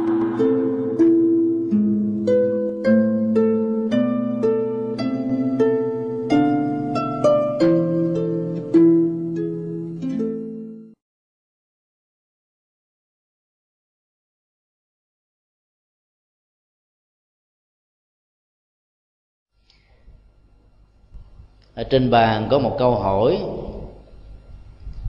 Chúng tôi không hiểu tu theo đại thừa là tu như thế nào, và tu theo tuổi thừa là tu ra làm sao. Hai pháp môn này khác nhau, căn bản là gì? Xin thầy giải thích một cách xúc tích. Các khái niệm về đại thừa và tiểu thừa đó, chúng tôi đã có dịp và chia sẻ tại giảng đường này là khá à, nhiều lần nó xuất hiện ban đầu trong ờ, truyền thống và lịch sử phát triển phật giáo để chỉ chung cho cái năng lực tu tập và cái mức độ chuyển hóa tu tập từ cái năng lực tu tập này. Một hành giả nào có cái tâm niệm hẹp hòi, chỉ muốn lo cho bản thân mình trước mình là số một, còn tha nhân là thứ yếu. Theo kiểu, đèn là ai lấy sáng ai chết mặc kệ họ, biểu mình sống nhân dân là được. Thì người đó được gọi là người có tâm niệm tiểu thừa. Theo nghĩa đen á, là hẹp hòi. Chữ thừa trong chữ hán là cổ xe. Tiểu là nhỏ. Ngày xưa đó, tại đất nước ấn độ, thì người ta đã sử dụng được các cái kỹ năng chuyên chở. Để dùng con chó để ờ, chở ờ, làm một chiếc xe và sau nó rồi có nơi thì làm à, chiếc xe cù lấy con cù làm sức chuyên chở. Có nơi lấy con lừa có nơi lấy con ngựa có nơi lấy con trâu có nơi thì lấy con voi. Voi thời điểm đó quý hiếm vì phần lớn là voi dữ khó điều phục. Mà nó trở thành là cái sở hữu tài sản quốc gia chỉ có vua chúa và các um, lực lượng quân sự lớn đó mới được quyền tư hữu hóa đó. Vì nó liên hệ đến cái quyền hạn quân sự do đó, người thường dân chỉ được sử dụng cái sức chuyên chở lớn nhất là chuyên chở của của trâu và bò. Thì ai sử dụng con cù con hu, con nai, con dê hay con ngựa đó, chuyên chở thì được gọi là tiểu thừa. Bởi vì cái sức chở của đó không nhiều lắm. Còn ai sử dụng con trâu, con bò để chuyên chở được gọi là đại thừa sự thực tập mà kết quả của nó nó có thể lan rộng và gây ảnh hưởng tích cực đến thai nhân và cộng đồng. Từ người đó được gọi là người có tâm lượng vị tha, tâm lượng lớn. Đừng nên hiểu khái niệm tiểu thừa và đại thừa được sử dụng để ám chỉ cho hai tông phái phật giáo. Một bên á, lấy văn hệ bali làm nền tảng, được gọi là nam tông. Một bên á, lấy văn hệ sanskrit làm nền tảng, được gọi là bắc tông như người ta đã từng có mâu thuẫn trong lịch sử. Truyền thống của phật giáo nam tông về phương diện địa dư, trải qua các quốc gia miến điện, tích lan, thái, lào, campuchia và phương diện bắc tông đi về phía bắc của ấn độ, trải qua các nước trung hoa, nhật bản, triều tiên, đại hàn, việt nam. Nên sử dụng dưới khái niệm này, nó mang tính cách trung tính hơn là dùng chữ đại thừa và tiểu thừa ám chỉ rằng cái pháp môn thực tập đó là ích kỷ nhỏ nhoi và pháp môn thực tập của bắc tông là lớn vĩ đại. Thì cái đó nó dẫn đến một sự khủng hoảng nội bộ giữa phật giáo. Khi chúng ta áp đặt cho người khác là tiểu thừa ích kỷ, thì lập tức chúng ta đã tạo ra một khoảng cách giữa mình và người. Khi mình cho rằng mình là đại thừa đó, thì lòng cống cao ngạo mạn bắt đầu có, hãnh diện tự hào của cái tôi đó bắt đầu trương sinh và nói theo tinh thần của bản kinh này đó, nó tạo ra muôn ngàn trở ngại. Thì bởi vì nó thiết lập sự đối đãi, nó đặt trên nền tảng của hữu ngã, nó sống bằng cảm xúc, và nó phân biệt đối đãi trên các thái độ để dẫn đến tiến trình phản ứng giữa ưa và ghét. Và cuối cùng thuận và nghịch bạn và thù của bạn. Đối lập, mâu thuẫn, xung đột, loại trừ tất yếu diễn ra cho nên các khái niệm đó nên hiểu là tân hành giả đều có. Và những lúc tâm chúng ta đó mỏi mệt, bị xúc xúc phạm nhiều quá, bị va chạm nhiều quá, bị thương tổn nhiều quá, tâm mình trụng lội chung lại, như là bị băng giá. Cho nên mình không muốn dấn thân trong cuộc đời. Thì lúc đó mình đang là một hành giả tiểu thừa. Khi mà mình vượt lên trên được những thách đố này, càng va chạm, càng bị gặp nhiều nghịch cảnh nhiều chừng nào mình càng mừng chừng đó vì nghĩ rằng mình đang tiến bộ. Mình có cò được thành công lớn hơn. Thì lúc đó sự dấn thân và tinh tấn làm cho mình trở thành một người đại thừa. Nó lên được đặt trên cơ sở của sự thực tập ở từng con người hơn là chỉ cho một giáo phái một pháp môn. Pháp tu căn bản khác biệt giữa hai truyền thống phật giáo nam tông và bắc tông đó, nằm ở chỗ đó. nam tông lấy văn hệ bali với bốn bộ kinh trường bộ trung bộ tương ưng tăng chi và 15 tập tiểu bộ kinh với những chủ đề căn bản. Còn phật giáo bắc tông đó, lấy các bản kinh mà sự dấn thân hòa với truyền thống văn hóa phong tục tập quán của bản địa làm cho nó nó có phong cách của phê bình văn học và lý luận văn học với các chủ đề và nội dung cụ thể với sự diễn dịch chi tiết làm cho người ta tiếp xúc vào dễ dàng cảm nhận về chiều sâu và độ cảm của nó. Một bên đó là phát triển để đáp ứng với cái sự ờ, toàn cầu hóa đặt trên nền tảng của văn hóa bản địa để cho tất cả các dân tộc vốn đã chịu và hấp thu nền văn hóa bản địa không cảm thấy đạo phật là xa lạ và do đó chấp nhận đạo phật một cách dễ dàng. Cho nên cái phong cách trình bày của kinh tạng bắc tông mà thường được gọi là kinh tạng đại thừa. Nó có phần rất khác với kinh tạng bali. Cái nguyên ngữ trong kinh tạng bali nó thường diễn ra theo một cách thức là có trung lập. Là bởi vì ngày xưa không có sách vở, cho nên phải lặp đi lặp lại nhiều lần để cho người ta dễ dàng nhớ nhớ mới có thể hành trì được. Còn trong đó, văn phong của kinh tạng đại thừa là văn phong phân tích. Nó vượt lên trên cái văn phong mô tả vì căn tánh ngày xưa của những hành giả đến với đức phật đó, cao. Cho nên nghe ngài nói sơ qua là có thể tỉnh thức liền, không cần phải phân tích dài dòng. Còn về lâu về dài, cái truyền thống giáo dục ngày càng được phát triển, nhiều trường phái, nhiều học thuyết, nhiều giáo phái, nhiều tôn giáo có mặt. Mà nếu mình nói một cách quá đơn điệu và quá đơn giản thì người ta không cảm thấy áp phê. Và do đó, sự phân tích ngôn ngữ và sự triển khai về nội dung từ ngoại hàm cho đến nội hàm của nó mới có thể tạo ra tính cách thuyết phục và từ đó mở cửa cơ hội cho người ta trở thành một hành giả tâm linh để đạt được các giá trị tâm linh cao hơn. Về phương diện động cơ, hành giả theo truyền thống của nam tông đó, lấy mục tiêu giải thoát cho bản thân mình làm chuẩn mà hoàn toàn vẫn không bị rơi vào trạng thái của ích kỷ. Dầu lợi người bao nhiêu đừng quên phần tự lợi đó là cách thức thiết thực nhất nếu mình không có đủ năng lực để có thể cứu rỗi và tạo chất liệu ăn vui hạnh phúc cho mình, làm thế nào mình có thể cứu cho người khác? Cho nên các bác sĩ hay là các dược sĩ hay là những người nào mà có nhiều đóng góp, có uy tín nhiều quá đó, thì họ lại có nhiều người thích. Và trong trị liệu như vậy đó là bệnh nhân đến với họ đông lắm. Họ vừa làm việc ở bệnh viện làm việc ở phòng tư. Vì nhà là khám chữa trị bệnh thêm thậm chí đến 11, 12 giờ khuya vẫn chưa có giờ giấc để nghỉ ngơi. Mà số lượng bệnh nhân vẫn đang trông chờ. Từ lúc đến lúc nào đó mỏi mệt quá các bác sĩ phải nói một cái câu từ cho khéo thôi anh chị ông bà quan hỷ đến tôi là ngày mai. Chứ đến tôi ngày hôm nay chắc tôi chết quá tôi chết tôi không giúp được cho ai hết.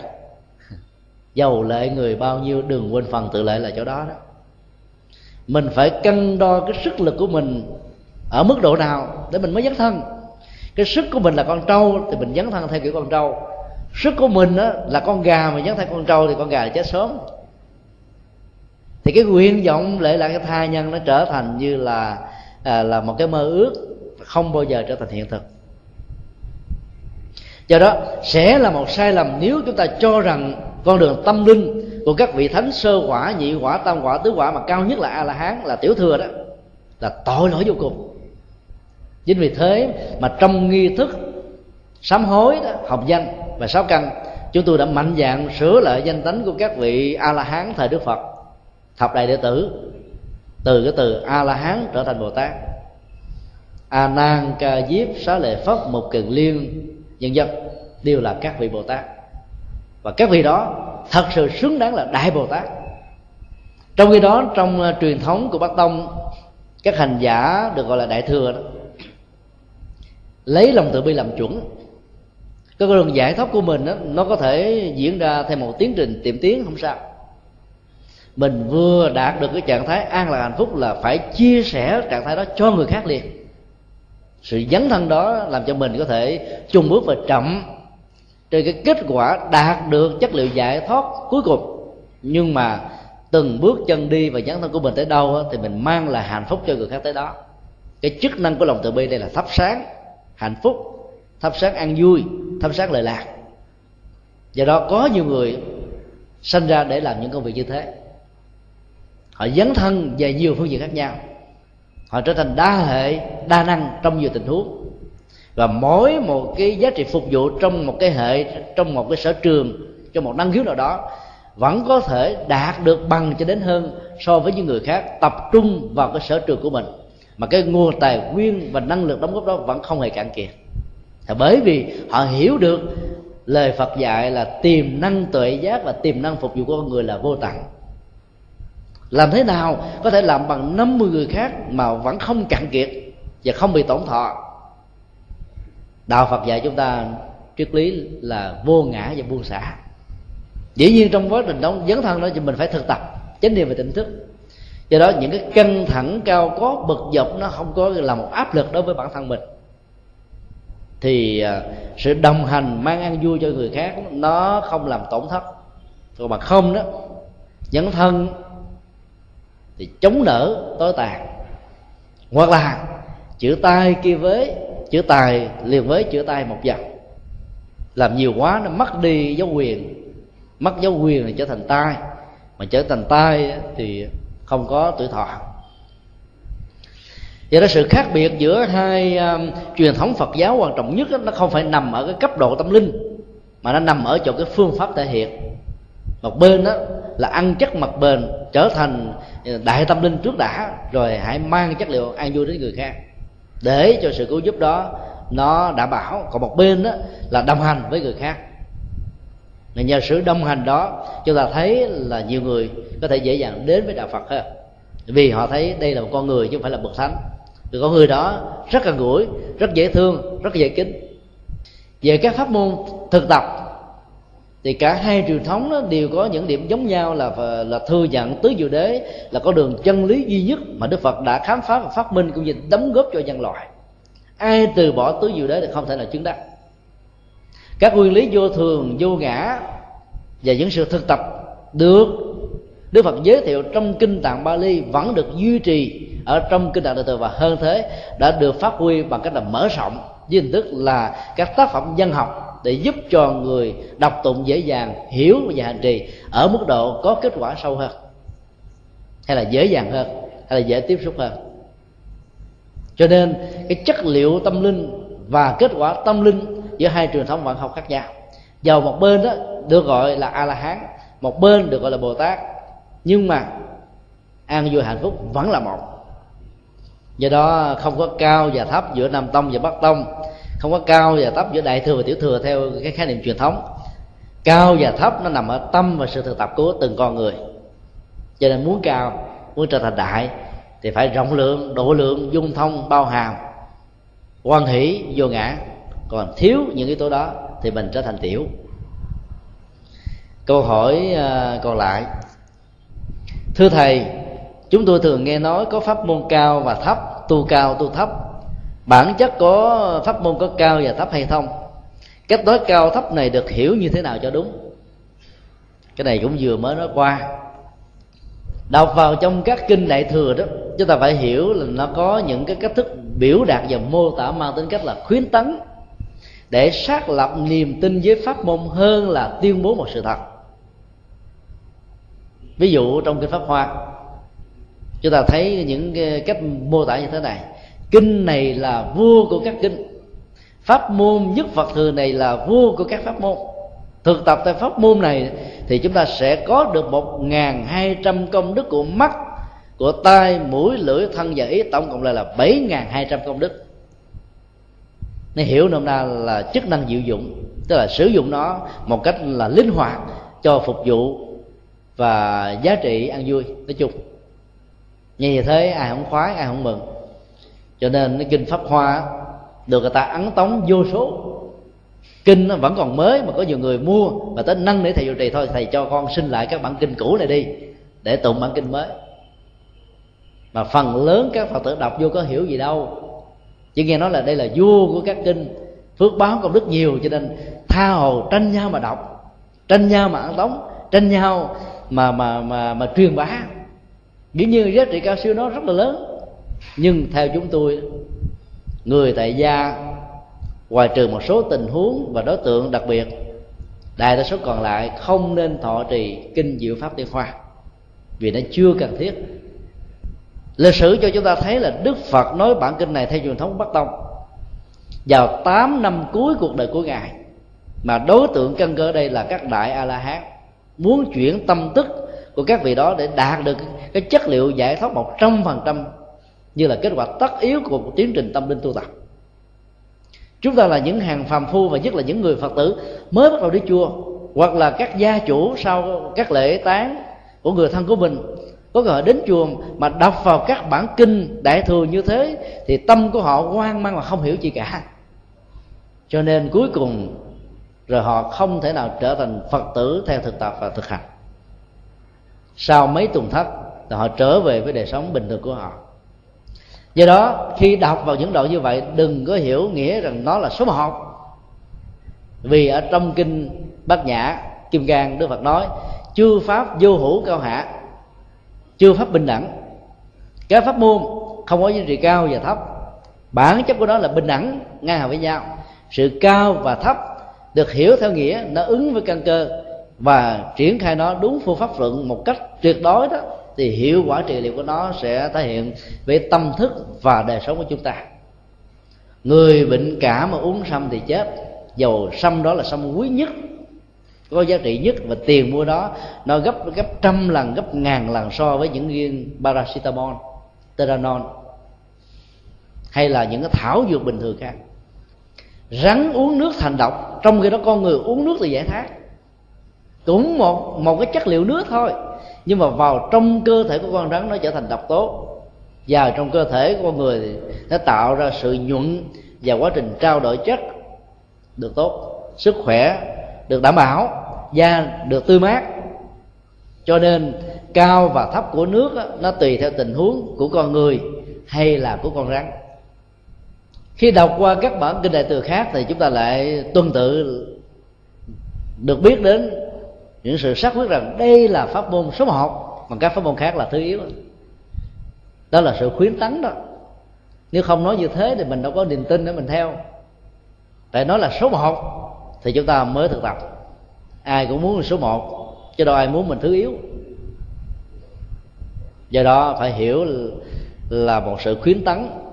Chứ hiểu theo nghĩa đen bình thường đó, thì chúng ta thấy là tại sao các bản kinh này mâu thuẫn với nhau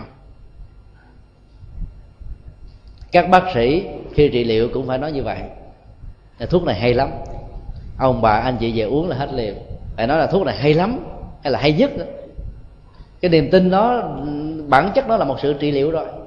Cái tác dụng dược chất của thuốc làm cho người đó hết bệnh. Rồi cái niềm tin đó làm cho họ nghe lời khuyên của bác sĩ kêu gì làm đó. Kêu tập thể dục là tập thể dục. Kêu đừng có làm việc quá mức là làm là, là, là họ làm việc có bài bản. Kêu họ phải ngủ ngủ sớm không được thức khuya và phải dậy sớm để có sức khỏe. Làm y hệt theo liệt. Mà nếu không có sự hỗ trợ của thuốc thì ta không làm.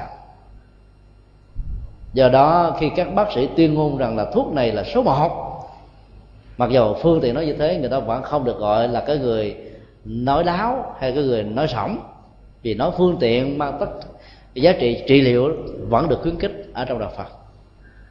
Cái điều này được nói rất rõ trong kinh diệu pháp liên hoa ảnh dụ của một ngôi nhà đang cháy, tất cả những đứa con của ông trưởng lão đang vui ở trong các cái vật dụng như là những loại à, bánh trái hay là những đồ chơi khác.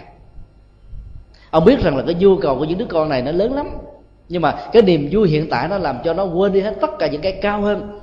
Cho nên đứng từ xa vọng vào, ông nói, này các con nếu thương cha, các con hãy ra đây. Cha, vì thương các con sẽ tặng cho các con chiếc xe xe trâu nó nghe nó mừng húng quá nó chạy ra. Cuối cùng ông chẳng cho xe trâu cũng không cho xe gì hết mà cho an lạc giải thoát. Ông vẫn được gọi là cái người rất là nghiêm chỉnh rất là đàng hoàng đứng đắn.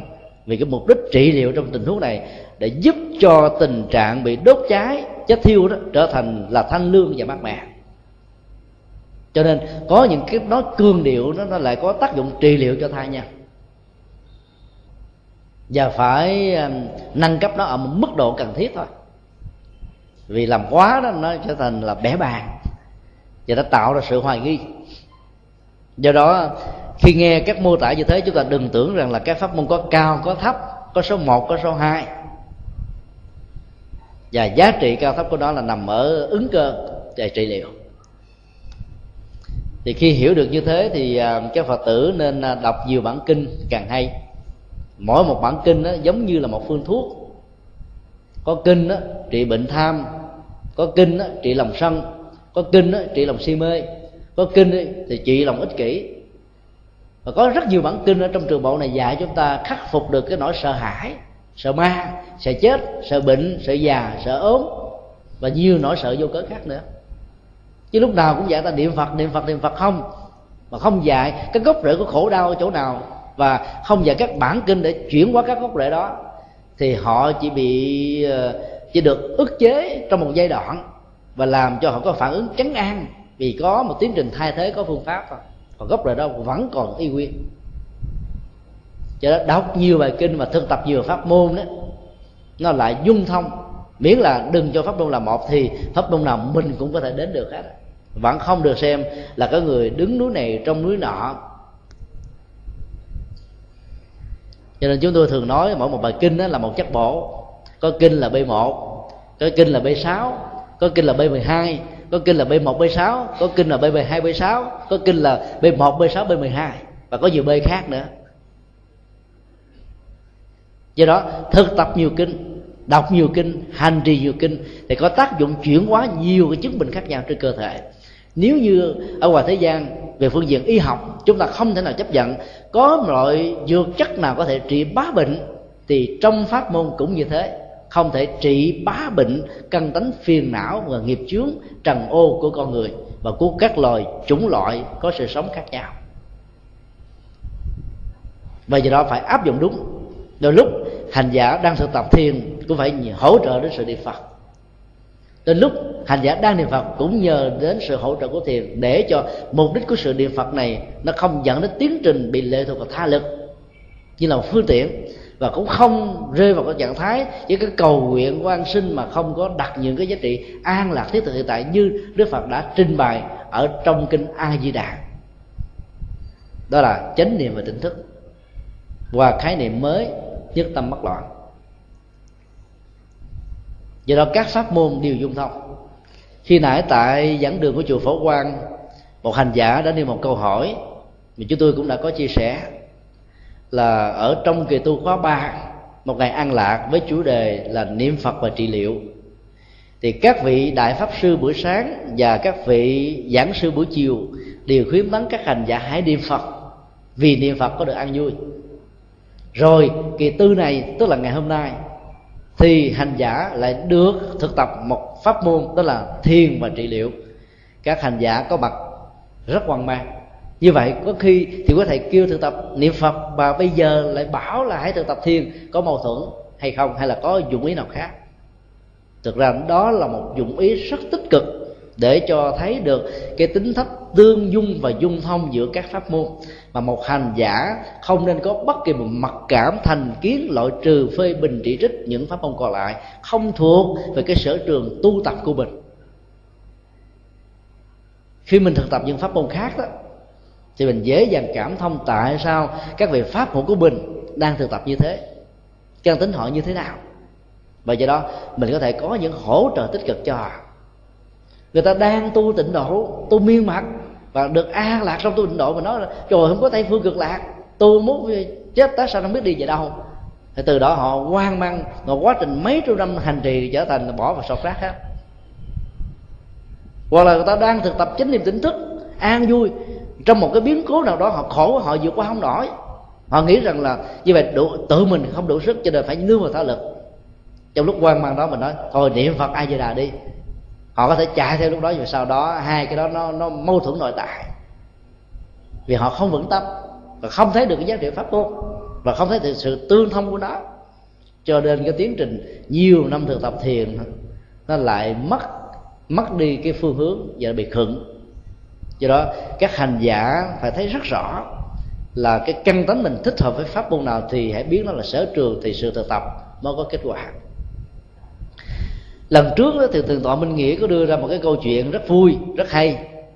Là có một bà lão bà thích thực tập và câu thần chú án mani bắt mi hum. Án mani bắt mày hum án mani bắt mày hum. Bà đọc như vậy bà đọc trại âm mà rồi hỏi rằng là tôi tu có đúng hay không? Cái vị kia mới trả lời, trời bà đọc sai hết trơn rồi, mấy chục năm bà thành trì đâu có kết quả gì đâu. Kể từ nghe câu đó rồi bà phiền não, nghiệp chướng trời bà nói, trời, cái công tôi là công cốc, công giả tràng, xây các biển đông. Sau khi đi trở về, và vị thiền sư vừa nói câu nói đó, quán tưởng tâm thức của bà thấy bà bị dao động, khổ đau cung cực, thì ông đã tìm cách để gặp được bà. Bà nói rằng, hồi nãy tôi nói chê, tôi nói lộn nó xin lỗi bà nha không? Cái câu đó là án mà đi bắt bi ờ, bắt bi bắt bi mai là đúng rồi, chứ không phải án mà đi bắt bi hồng. Án bị án mà đi bắt bi mai án mà đi bắt bi mai. Và cười ồ, đúng rồi, đây pháp môn của tôi, tu tập mà. Và bắt đầu được hạnh phúc trở lại. Là bởi vì cái âm tiết án ma đi bắt di hồng hay là án ma đi bắt bi mai đó đâu quan trọng là, quan trọng là mượn đó để thay thế, làm cho tâm được thiết lập, chánh niệm tỉnh thức nương vào cái danh sưng của câu thần chú mà thôi ở trong tịnh độ nó là danh hiệu của phật a di đà ở trong thiền là chánh niệm tỉnh thức và hơi thở. Ở trong công án và thoại đầu là một câu câu nói. Có nguồn gốc hay là cái câu nói, không có nguồn gốc cũng được. Nó là công cụ để gỡ tâm. Thì cái sự phân tâm, gọi là chạy nhảy, bay bướm chỗ này chỗ kia nó không còn nữa thì an vui có mặt. Do đó cao hay thấp là nó ứng với căn tánh. Và giá trị cũng như là ý nghĩa của cao thấp là nằm ở chỗ này chứ bản chất của từng pháp môn không có cao, không có thấp. Thì chúng ta kết thúc tại đây.